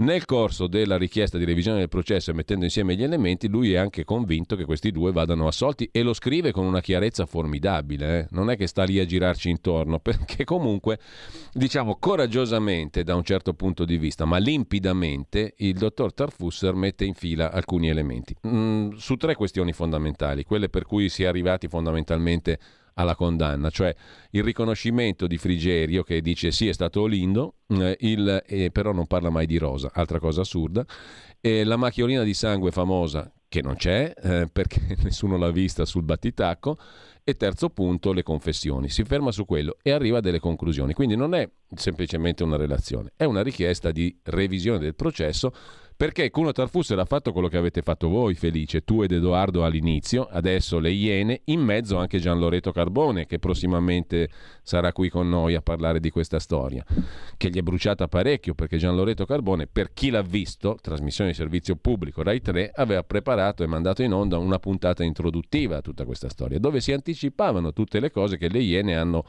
eh, per fortuna, riportato in primo piano con la loro inchiesta di diversi mesi, anni ormai, culminata nello speciale Inside che è ancora disponibile online 3 ore e 40. Chi volesse avere l'essenziale di quella vicenda deve fare due cose, guardarsi lo speciale delle Iene e leggersi il libro Il grande abbaglio di Felice Manti e Edoardo Montolli. Così c'è tutto, no? Però eh, il magistrato cosa ha fatto? Felice ha fatto quello che fatto, avete fatto voi, poi ho fatto io conoscendovi, ha fatto Gian Loreto Carbone, ha fatto Antonino Monteleone, Marco Occhipinti, Francesco Priano. Cioè si sono letti gli atti. Hm? E lì di storture non ce n'è una, ma ce ne sono una molteplicità. Non vengo a dirlo a te, Felice. Tant'è vero che tu ti ricordi no, no. Quel, quel, famoso colloquio primo che uh, facemmo noi qui in radio, Radio Padania allora generò anche una certa inquietudine nel fratello di Mario Frigerio che ci telefonò in diretta, ti ricordi? Sì, ed, espre- ed, espresse tutte le sue perplessità. Ora, a, a distanza di tanti anni, io non so dove sia il fratello di Mario Frigerio, che se vuole intervenire di nuovo è benvenuto, come tanti, ma riapriremo, torneremo a parlare di questa storia perché si è capito molto bene che Mario Frigerio fu portato a fare il nome di Olindo in maniera molto chiara, perché lui continua a dire per un sacco di giorni che non si ricorda niente che quello si ricorda l'ha già detto, cioè che era una persona mai vista, uno sconosciuto con fattezze del tutto diverse da quelle di Olindo. Sta di fatto che dopo il colloquio con il luogotenente Gallorini e dopo altri colloqui purtroppo non documentati perché spariscono le intercettazioni come tu ricordi nel tuo articolo stamani e lui cambia idea. E questo va spiegato. Purtroppo non siamo in grado di spiegarlo dettagliatamente perché mancano le intercettazioni, nelle quali sicuramente dei carabinieri ancora vanno a trovarlo dopo il colloquio con Gallorini e prima che lui faccia il nome, peraltro sbagliandolo, Ottolino, Ottolindo, non si ricorda più niente, perché altra cosa essenziale, e lo ha documentato insomma, un nome, un nome, fondamentale delle neuroscienze in Italia, il professor Sartori, che ha fatto una perizia chiarissima. Prima ancora c'era stato, ti ricordi Felice, il professor Strata, un altro nome certo. della scienza italiana che aveva detto le stesse cose, cioè che il Frigerio, se si ricorda qualcosa di buono, se lo ricorda all'inizio con tutte le suggestioni e col progredire tra l'altro della intossicazione da fumo e il cervello si fa sempre più annebbiato come testimoniano i suoi colloqui con lo psichiatra dell'ospedale, la sua memoria non migliora col tempo, ma anzi peggiora e diventa sempre più suggestionabile. Allora verrebbe da dire, eh, Felice, ma di cosa stiamo parlando? Ci stiamo ponendo queste domande a 17 anni di distanza con due persone in carcere? Purtroppo è proprio così. E qui, diciamo, noi giornalisti abbiamo la più grande... Ecco, apri questo capitolo felice perché eh, veramente io mi vergogno talvolta di, co- di, le cose che leggo e che trovo scritte e che ho letto in allora, passato. Allora, noi, noi, stiamo eh... facendo una figura di palta terribile ed è lo stesso motivo per cui si fa una fatica incredibile a trovare articoli anche oggi un po' decenti. Sul Corriere della Sera Andrea Galli ha scritto qualcosa di interessante, l'abbiamo citato prima, ma noi giornalisti dovremmo fare un mea culpa galattico su questa storia. Allora, diciamo, mettiamola così, eh, il caso di Erba comunque finisse, hm? resterà nella storia del giornalismo italiano come il più grande scandalo mediatico giudiziario in cui alcuni giornalisti sono prestati consciamente o inconsciamente, in malafede o in buona fede, con, eh, dire, con, intelligenza o con cattiveria. Questo poi sarà eventualmente anche l'ordine dei giornalisti a stabilirlo perché io sono intenzionato ad andare fino in fondo in questa storia. Alcuni di questi colleghi sono prestati a rilanciare sui giornali delle informazioni false, false, e ripeto, false, per alimentare un clima di sospetto intorno a questi due coniugi. Io non potrò mai dimenticare una delle interviste che, una delle immagini televisive di allora, c'era un collega di cui non faccio il nome, ma ovviamente uh-huh. poi ci sarà modo e tempo per discuterne, che eh, prova a parlare con Olinda Rosa accerchiati dai giornalisti, ok? Ci sono tipo 20 telecamere, 14 colleghi con i microfoni puntati, questi gli sparano i flash addosso. Ovviamente né Olindo né Rosa rispondono e questo collega dice perché in paese si parla solo di voi? Quella è una frase chiave per capire che prima ancora del processo questi due signori sono stati consegnati all'opinione pubblica come i perfetti colpevoli. E di questo molti giornalisti hanno una responsabilità precisa. C'erano colleghi che hanno scritto il falso sostenendo che Frigerio sin da subito aveva riconosciuto Lindo. E l'hanno scritto perché qualcuno gliel'ha detto. Certo, ma non ma hanno verificato. Ma non era vero. Eh, certo. Non era vero. Ci sono colleghi che hanno spacciato per confessioni dei colloqui investigativi, probabilmente, come dire, che avevano un destino diverso, cioè avevano una strategia diversa sulla quale io non voglio neanche minimamente entrare, ma quei colloqui difensivi tra un perito della difesa e il proprio assistito sono stati lanciati in tv e sui libri prima ancora che al processo aiutando a convincere l'opinione pubblica della colpevolezza di questi signori. Ci sono stati dei libri in cui è stato scritto che è stato trovato del sangue delle vittime a casa della lavatrice di Rendromana Rosa Baffi e non è vero. vero. Certo. Quindi tutta questa vicenda qua nasce dal fatto che i pozzi dell'informazione giornalistica sono stati avvelenati per aiutare la mm. Procura a consegnare questi soggetti alle patrie Allora Felice, io ti faccio due osservazioni perché abbiamo pochissimo tempo oggi, ma eh, grazie anche alla tua disponibilità avremo modo in settimana di risentirci, se sei d'accordo naturalmente, ma credo di sì, perché questa cosa qui adesso va veramente, io sono della tua opinione, bisogna andare fino in fondo adesso, eh, non bisogna fare sconti a nessuno. Mi ha colpito, devo dirti la verità, non so se l'hai già visto, l'articolo di Andrea Galli sul Corriere della Sera in dorso lombardo di stamattina sulla questione, laddove si fanno due osservazioni alla fine dell'articolo molto interessanti, perché sono due ammissioni che non erano mai state fatte finora da tantissimi colleghi e da tantissime testate giornalistiche. Eh, si ricorda, per esempio, in conclusione dell'articolo, appunto, che eh, quello che finora abbiamo saputo della vicenda non sarebbe esaustivo perché ci si è dimenticati della testimonianza di un amico di Azuz Marzouk, penso che si riferisca a Cemkum Ben Brahim, il quale aveva raccontato di aver visto persone nell'imminenza della strage di cui alcune di nazionalità araba, parlavano arabo, eh, e un'altra persona italiana che poi lui identificherà come il fratello della morta. Mm, curiosamente nelle, nei verbali c'è scritto così e non il fratello quale dei due, cioè Giuseppe o Pietro Castagna. E punto primo, la testimonianza di, uno, di un testimone oculare che si poteva recuperare oltretutto perché era in carcere, ma non fu sentito ovviamente. Punto primo. Punto secondo, che riguarda il discorso che facevi tu prima, anzi si parla qui sul Corriere di oggi di uno dei tanti molteplici errori commessi nelle fasi delle indagini e forse anche dopo. Dopodiché si parla anche di eh, certe pubblicazioni che nella vicinanza temporale alla strage contenevano informazioni assai segrete, ma avute da chi? E con quale ipotetico fine ultimo, si domanda anche il Corriere della Sera, che è la domanda che facevi tu prima. Io aggiungo una questione, aggiungo una questione perché tutti ricordano e la stragrande maggioranza delle persone ricordano come segno di colpevolezza il video in cui Rosa Bazzi ripercorre alcune delle fasi della strage, no? L'ho ammazzato così, piangendo, mi sentivo fuori. Quello è un video che nasce come un video di dife- della difesa, cioè l'allora avvocato d'ufficio della difesa, Pietro Troiano, che peraltro negli atti dell'indagine è un ectoplasma, non c'è mai, quando interrogano i suoi clienti chissà dov'è, eh, e quello comunque dispone un colloquio di Rose Olindo con eh, il psichiatra Massimo Picozzi, che è rimasto muto come un pesce quando Antonino Monteleone gli ha fatto questa domanda chiave. Come mai questa consulenza che nasce come difensiva per dimostrare che i due sono incapaci di intendere di di volere o comunque per sollecitare una perizia psichiatrica che verrà fatta solo adesso, ne parleremo a parte in questi giorni?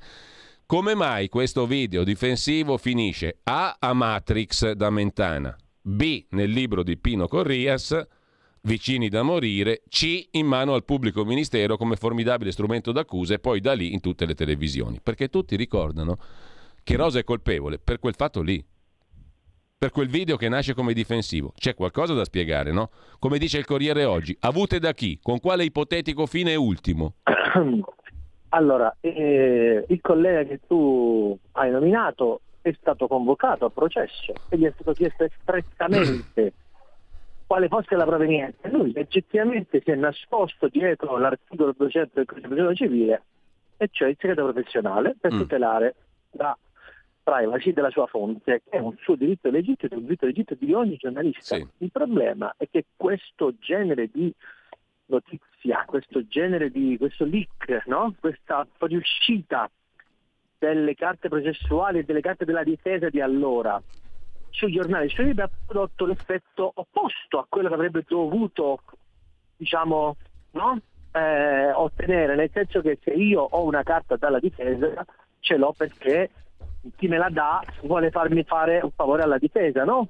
Facciamo tutti i giornalisti, eh certo. abbiamo tutte le carte dall'accusa e dalla difesa, chi ce le dà ce le dà perché noi si faccia il lavoro di chi ce le dà, no? Eh, certo. non certo perché noi ci ragioni su. No? Se mi arriva dalla Qual difesa è, è, per esigenze difensive, io presumo. Ecco. E, e, quindi diciamo eh, questa domanda e questo genere di quesiti, il collega che tu hai mm. eh, nominato dovrà probabilmente risponderne un domani, se non alla magistratura, quantomeno all'ordine dei giornalisti, proprio perché quel tipo di coup, chiamiamolo così, ha avvelenato ulteriormente i pozzi ed ha aiutato a consegnare due innocenti all'ergastolo. E questa, se anche non è una colpa penalmente perseguibile o moralmente disdicevole, è certamente un elemento di cui un ordine di giornalisti che fa della deontologia il suo punto di forza dovrebbe onestamente sanzionare. Giusto, giusto. Perché è inutile che facciamo tutti i corsi di giornalismo, perdiamo le nostre ore davanti ai video a parlare di deontologia, eh, poi c'è un collega che consegna due innocenti all'ergastolo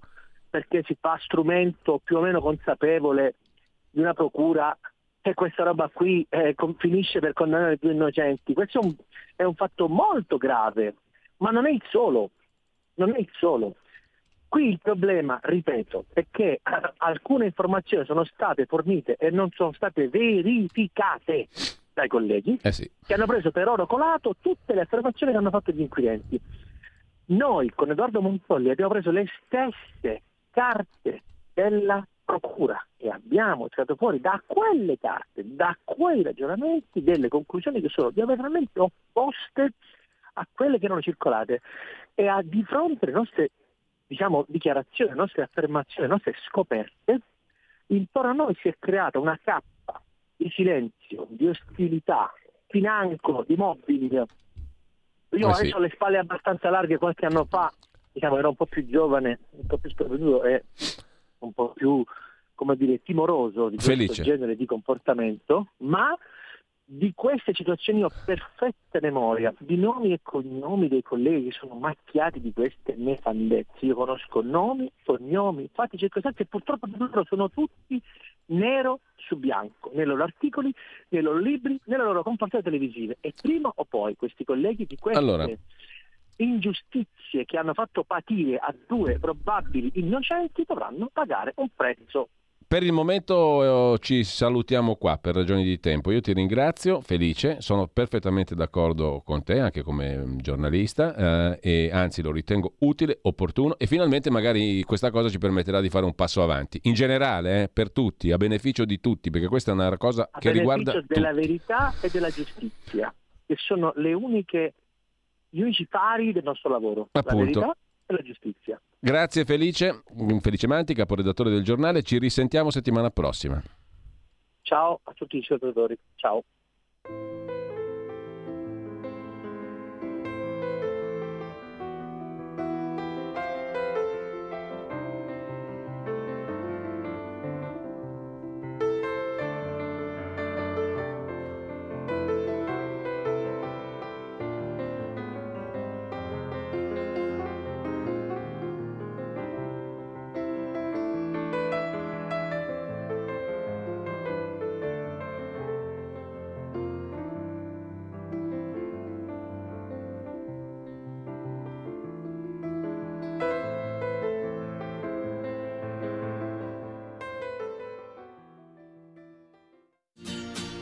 Il sussidiario.net per non andare a scuola dai cattivi maestri.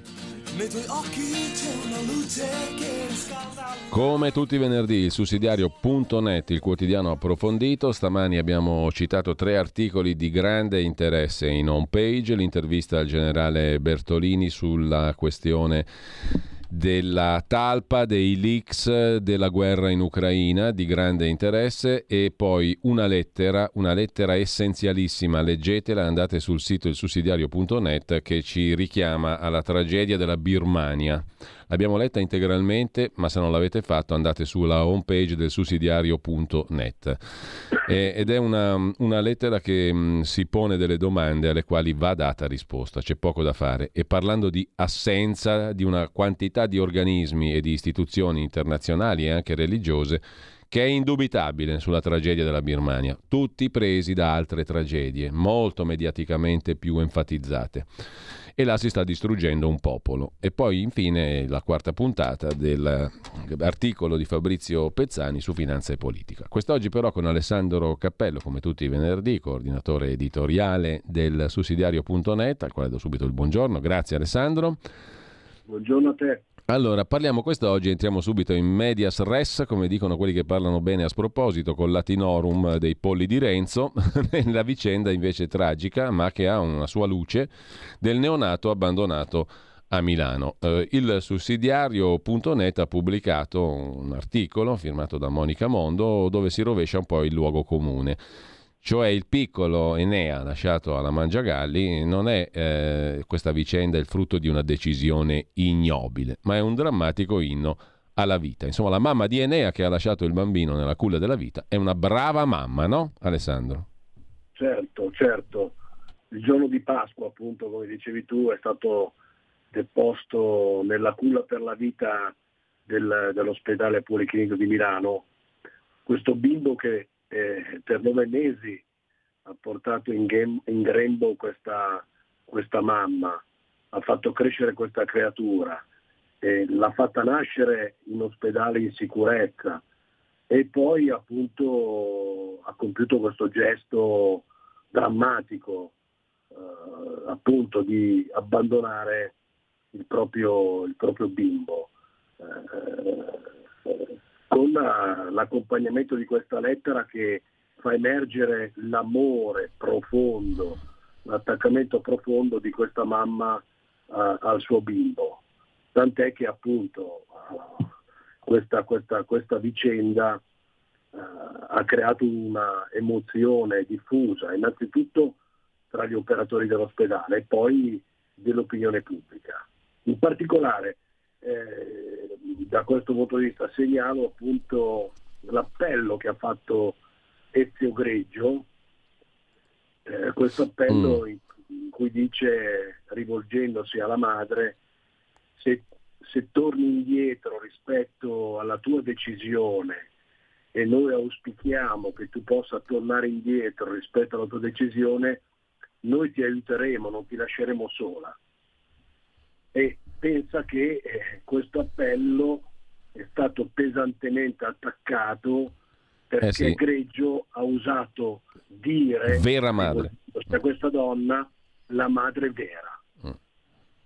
Cosa c'è di sbagliato nel momento in cui appunto ci si rivolge a questa mamma dire la madre vera? Avrebbe potuto dire madre biologica? Ecco, il pensiero unico, l'ideologia vuole convincerci che non esistono più le madri o i padri naturali. E del resto, come ricorda Monica Mondo nel suo articolo, Greggio non ha fatto che ricordare che esiste una legge, un'ottima legge, scrive Monica Mondo, che permette alle donne di partorire anonimamente, a tante famiglie di accogliere un bambino nella loro casa e nella loro vita, no? Assolutamente, certo. Questa è una cosa davvero da ricordare a tutte le donne. Si può partorire in ospedale in, anonima, in anonimato e questo per la sicurezza della madre e del bambino. E questo è, grande, è, grande, è un grande strumento, è un inno alla vita, insomma. E alla fine prevale l'amore per quel bimbo e non c'è persona che, am- che ama più oh, di tutte il suo bambino che la madre, la madre biologica. Ecco, il coro di indignazione sulle, sulle, parole di Greggio scrive, secondo me, anche mh, mm, ragionevolmente Monica Mondo. Vorremmo vederlo anche su questioni come la maternità surrogata, no? uh, sulla compravendita sostanzialmente di figli. Non sarebbe male avere la stessa, la stessa indignazione o opporsi perlomeno determinati scrupoli, che invece in quel caso sono molti di meno. Certo, assolutamente. D'altra parte appunto ci vogliono, ci vogliono creare delle situazioni per cui alla fine eh, noi dovremmo spiegare anche le ovvietà. Insomma, eh, alla fine eh, ci vogliono quasi convincere che non esiste un padre, che non esiste una madre, ma è che è tutto fluido, o può essere tutto il contrario di tutto. Credo che a questa mentalità, a questo pensiero unico, ciascuno di noi non debba più tacere. Non può un uomo che sia un uomo, una donna che sia una donna, come dire, accettare che l'altro venga usato per il proprio comodo, per il proprio desiderio, venga strumentalizzato per il proprio desiderio che eh, diventa diritto. Ecco, il desiderio di avere un bambino non è un diritto. E questo articolo, um, che prende lo spunto dalla vicenda di, del piccolo Enea a Milano della sua mamma, um, viene, um, è di complemento, diciamo così, o meglio, c'è un altro articolo che potremmo definire complementare a questo, che inquadra però il, le questioni in termini più generali sempre sul sussidiario.net a firma di Carlo Bellieni e che ehm, ha come argomento la questione del crollo delle nascite, la questione demografica. No? Eh, Bellieni qui riflette sulla questione demografica in maniera da portarci, secondo il suo punto di vista, non tanto ai sintomi quanto piuttosto alle cause e anche per quanto riguarda le soluzioni, eh, se facciamo pochi figli la soluzione non è semplicemente di provvedere con misure economiche, anzi scrive Bellieni che curare la denatalità con misure economiche è come curare l'appendicite con le carezze. Occorre un chirurgo, non solo far passare per un po' il dolore. Quindi, che fare? No, mh, mm, credo che il, eh, questo articolo eh, metta in risalto, e lo mette in risalto anche questa storia di Enea, mm. eh, mette in risalto una questione fondamentale nella nostra società, che è la questione della solitudine. Mm. Oggi ci stanno, uh, uh, Giulio, quasi convincendo che in qualsiasi situazione ce la possiamo cavare da soli. Eh, cresce, eh, sta crescendo un individualismo esasperato. Eh, per, permettimi Alessandro, magari, magari, dico una cosa sbagliata, però le, le, tue parole mi stavano facendo pensare a un argomento del quale ci siamo occupati anche qui in radio molto e continueremo a farlo, cioè quello dello sviluppo dei mondi artificiali, dell'intelligenza artificiale, eccetera, eccetera che molto spesso conducono a un isolamento del soggetto, eh? perché a te sembra di avere il mondo in mano, ma sei da solo in quel momento. No. Assolutamente, eh, hai ragione, è paradossale che nell'era della comunicazione, di internet, si è connessi con, con il mondo intero, eppure le persone sono sempre più sole. È in estinzione la vita in comune, mm. ma l'uomo è tutto contatto, è un essere sociale. Eh, e invece cosa succede? Social media, smart working, didattica a distanza, gli uffici sostituiti dai call center. Ecco, un'altra cosa sarà, sarà qualunquistica, Alessandro. Un'altra cosa qualunquistica, ma mi è venuta in mente proprio parlando e dialogando con te adesso. Uh, uno dei lasciti, l'avrai notato anche tu, no? del, del cosiddetto lockdown, di quei meravigliosi due o tre anni là è che ormai c'è in giro per le città e non solo una quantità di consegnatori di cibi e altre cose, soprattutto cibi a domicilio, no? Anche se non abbiamo più l'esigenza, poi oltretutto io mi domanderei anche delle condizioni igieniche di quel cibo lì che viaggia in quelle borse lì, che a volte è meglio mettersi, è meglio, andare, è meglio scappare e mettersi le mani nei capelli che mettergli l'occhio lì. Lasciamo perdere. Comunque, al di là di questo, diciamo, è un altro sintomo del fatto che abbiamo individualizzato anche un momento come il cibo, sostanzialmente. Faccio sociologia sociologia spicciola a buon mercato, però è vero, no? ce ne sono un sacco di questi globo ancora in giro e affini. È tutto nel, certo. all'insegna dell'individualizzazione. Dunque mi sembra fondata l'osservazione che fa nel suo articolo Carlo Bellieni. Qui il problema di fondo è il crollo del contatto umano. Esattamente, cioè sembra, sembra, eh, sembra che tutto, che tutto eh, ci educhi appunto all'isolamento. Mm e con questo, come puoi immaginare, si perde la relazione reale, il, diciamo, il sollievo che deriva dal parlare con qualcuno, la solidarietà eh, sociale, l'aiuto sociale. E, e, magari questa donna che ha abbandonato Enea eh, potrebbe vivere questa solitudine di fronte a un grande, un grande problema, la paura del futuro. Allora il tema della solitudine anche dal punto di vista della denatalità ha un suo peso. Uh, insomma, la gente oggi è drammaticamente sola e mm. quando è sola di fronte ai problemi soccombe perché non ha una mano che, dire, che la, la sorregge, non ha un amico o un'amica con cui poter dialogare. E questo crea conseguenze anche nella scelta di avere o di non avere figli. Certo, poi è evidente che c'è un, un tema di miopia politica che non capisce a tutt'oggi come sia fondamentale riconoscere che avere un figlio è un bene collettivo per tutta la società, e che quindi su questo lo Stato dovrebbe investire con decisione. È chiaro che non è, non è un problema economico, certamente, ma certamente il tema anche dire, di aiutare le famiglie anche da un punto di vista economico ha un suo peso. È veramente interessante la lettura di questo articolo mm, dietro il crollo delle nascite di Carlo Bellieni perché alla fine poi si sottolinea un altro aspetto, no? stavamo parlando prima della fase del lockdown e tutto sommato scrive, scrive Bellieni eh, l'isolamento che ci è stato imposto nel periodo di lockdown non ci ha stupito più di tanto perché eravamo già abituati all'isolamento e all'estraneità reciproca, l'abbiamo vista in fondo come un'estremizzazione di qualcosa che c'era già. Anche questo è un dato sicuramente vero, secondo me, no? Certo, assolutamente, ma guarda, eh, se vogliamo andare ancora più a fondo, la domanda è a chi giova questa eh, educazione alla solitudine, all'uomo solo, a chi giova?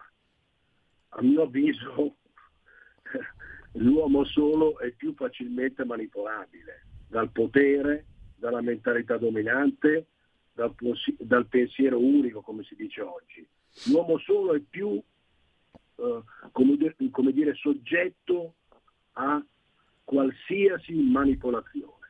Quindi io penso che eh, si debba ritornare a, ai luoghi di vita, alle comunità, a, alle realtà che mettono in condizione l'uomo di non essere solo, la, alla donna di non essere sola perché altrimenti appunto eh, la verità è che l'uomo solo può essere manipolato. Questo è il grande, grandissimo pericolo. Allora, grazie ad Alessandro Cappello, coordinatore editoriale di ilsussidiario.net. Fatevi un giro sulla home page, ci sono molti spunti per approfondire e per non bersi le lezioni dei cattivi maestri. Fammi tornare allo slogan da cui parte la sigla. Grazie Alessandro, buona fine settimana. Grazie a te.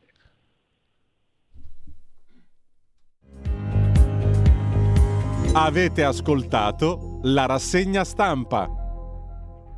Tra poco con voi Alessandro Panza, Orizzonti Verticali, il venerdì dedicato più ai temi europei fondamentalmente ma non solo, e alle ore 12 la terza parte, l'ultima della ringa di mm, Fabio Schemberi, uno degli avvocati difensori di Olindo Romano e Rosa Bazzi, nel lontano 2008, prima che fossero condannati in primo grado dalla Corte d'Assise di Como per la strage di Erba. Più verrà riproposta anche la nostra conversazione di stamani con Felice Manti, il caporedattore del giornale che con Edoardo Montolli scrisse il libro Il Grande Abbaglio, oggi disponibile anche in versione aggiornata, fondamentale per capire tutto della strage di Erba e di come sono andate realmente le cose, perlomeno dal punto di vista delle indagini e dell'iter giudiziario, ma anche dei fatti. Quindi buona mattinata, buon ascolto, non perdetevi anche oltre la pagina di Pierluigi Pellegrini. Il venerdì si parla anche di libri, di letteratura, ma c'è anche la politica internazionale con Silverio Allocco e eh, l'economia con Sandro Iacometti. Buon ascolto.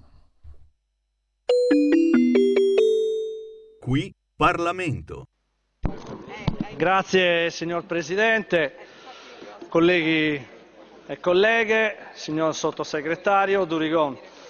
Il mondo del lavoro è profondamente cambiato, in gran parte per effetto della crisi economica, ma anche per le trasformazioni indotte dalla globalizzazione e dalle innovazioni tecnologiche, che hanno avuto un impatto drammatico sui sistemi economici e sociali, in particolar modo sull'occupazione. Un impatto ancora più deciso a seguito della pandemia da Covid-19, che in modo inevitabile ha impresso un'importante accelerazione sulle modalità in cui il lavoro è, sempre stato inteso. Come tutte le novità, però, esse hanno anche portato ad avere nuove forme di sfruttamento, che per certi versi forse non sono ancora conosciute e o riconosciute. Questo è un concetto fondamentale che non dobbiamo assolutamente sottovalutare.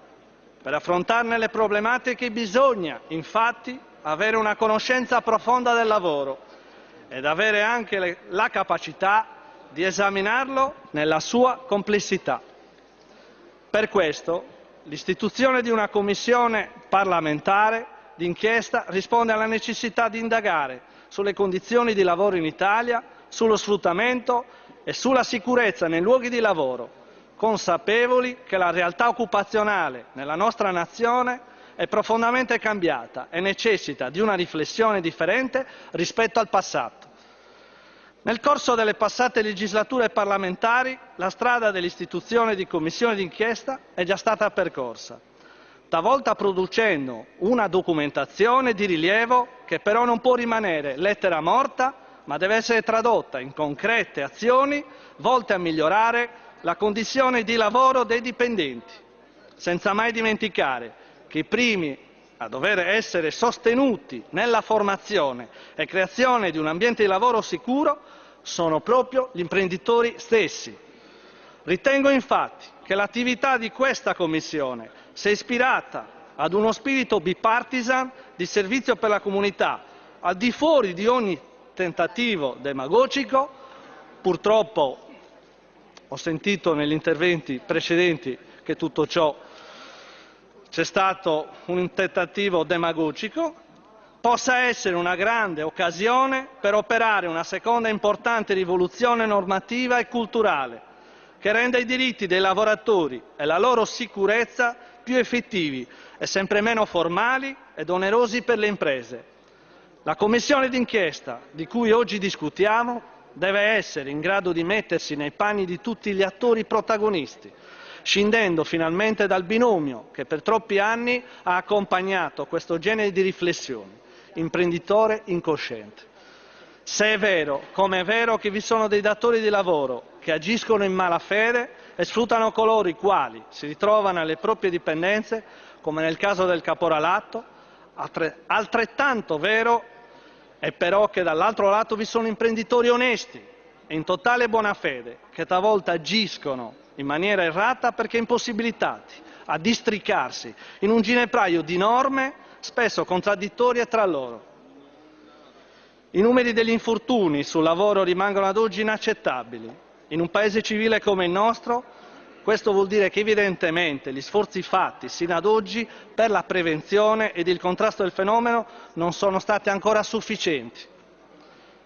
Le associazioni datoriali, rilevante dottrina esperta in diritto del lavoro, nonché le stesse organizzazioni sindacali hanno spesso stigmatizzato le difficoltà applicative della legislazione sulla sicurezza sul lavoro alla micro e piccola impresa in quanto questa normativa è innanzitutto pensata in Italia per la grande e media impresa, nelle quali le problematiche logistiche, organizzative, la dialettica sindacale datoriale e le risorse economiche ed umane da mettere in campo sono di differente scala.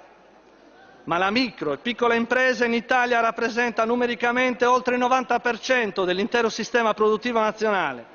Ci sembra di poter affermare che sia arrivato il momento di riunire le idee e le energie delle parti sociali per colmare questo vuoto nell'interesse dei lavoratori e dello stesso sistema economico produttivo italiano.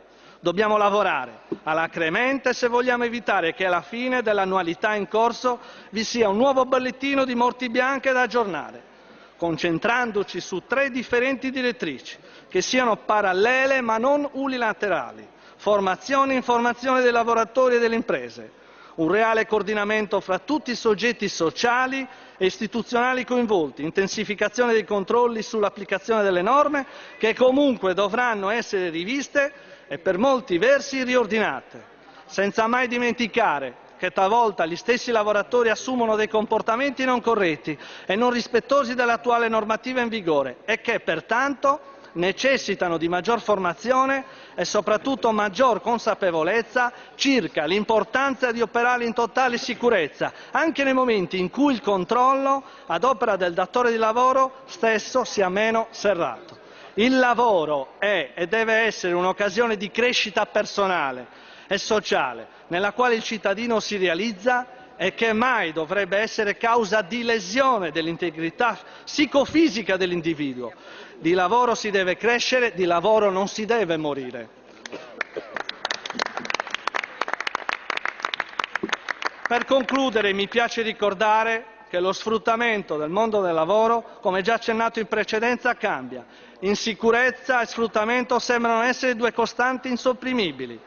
La Commissione parlamentare d'inchiesta sulle condizioni di lavoro in Italia, sullo sfruttamento e sulla poca sicurezza nei luoghi di lavoro pubblici e privati deve intervenire affinché questa tendenza possa cambiare, affinché questo deleterio dualismo possa essere finalmente spezzato.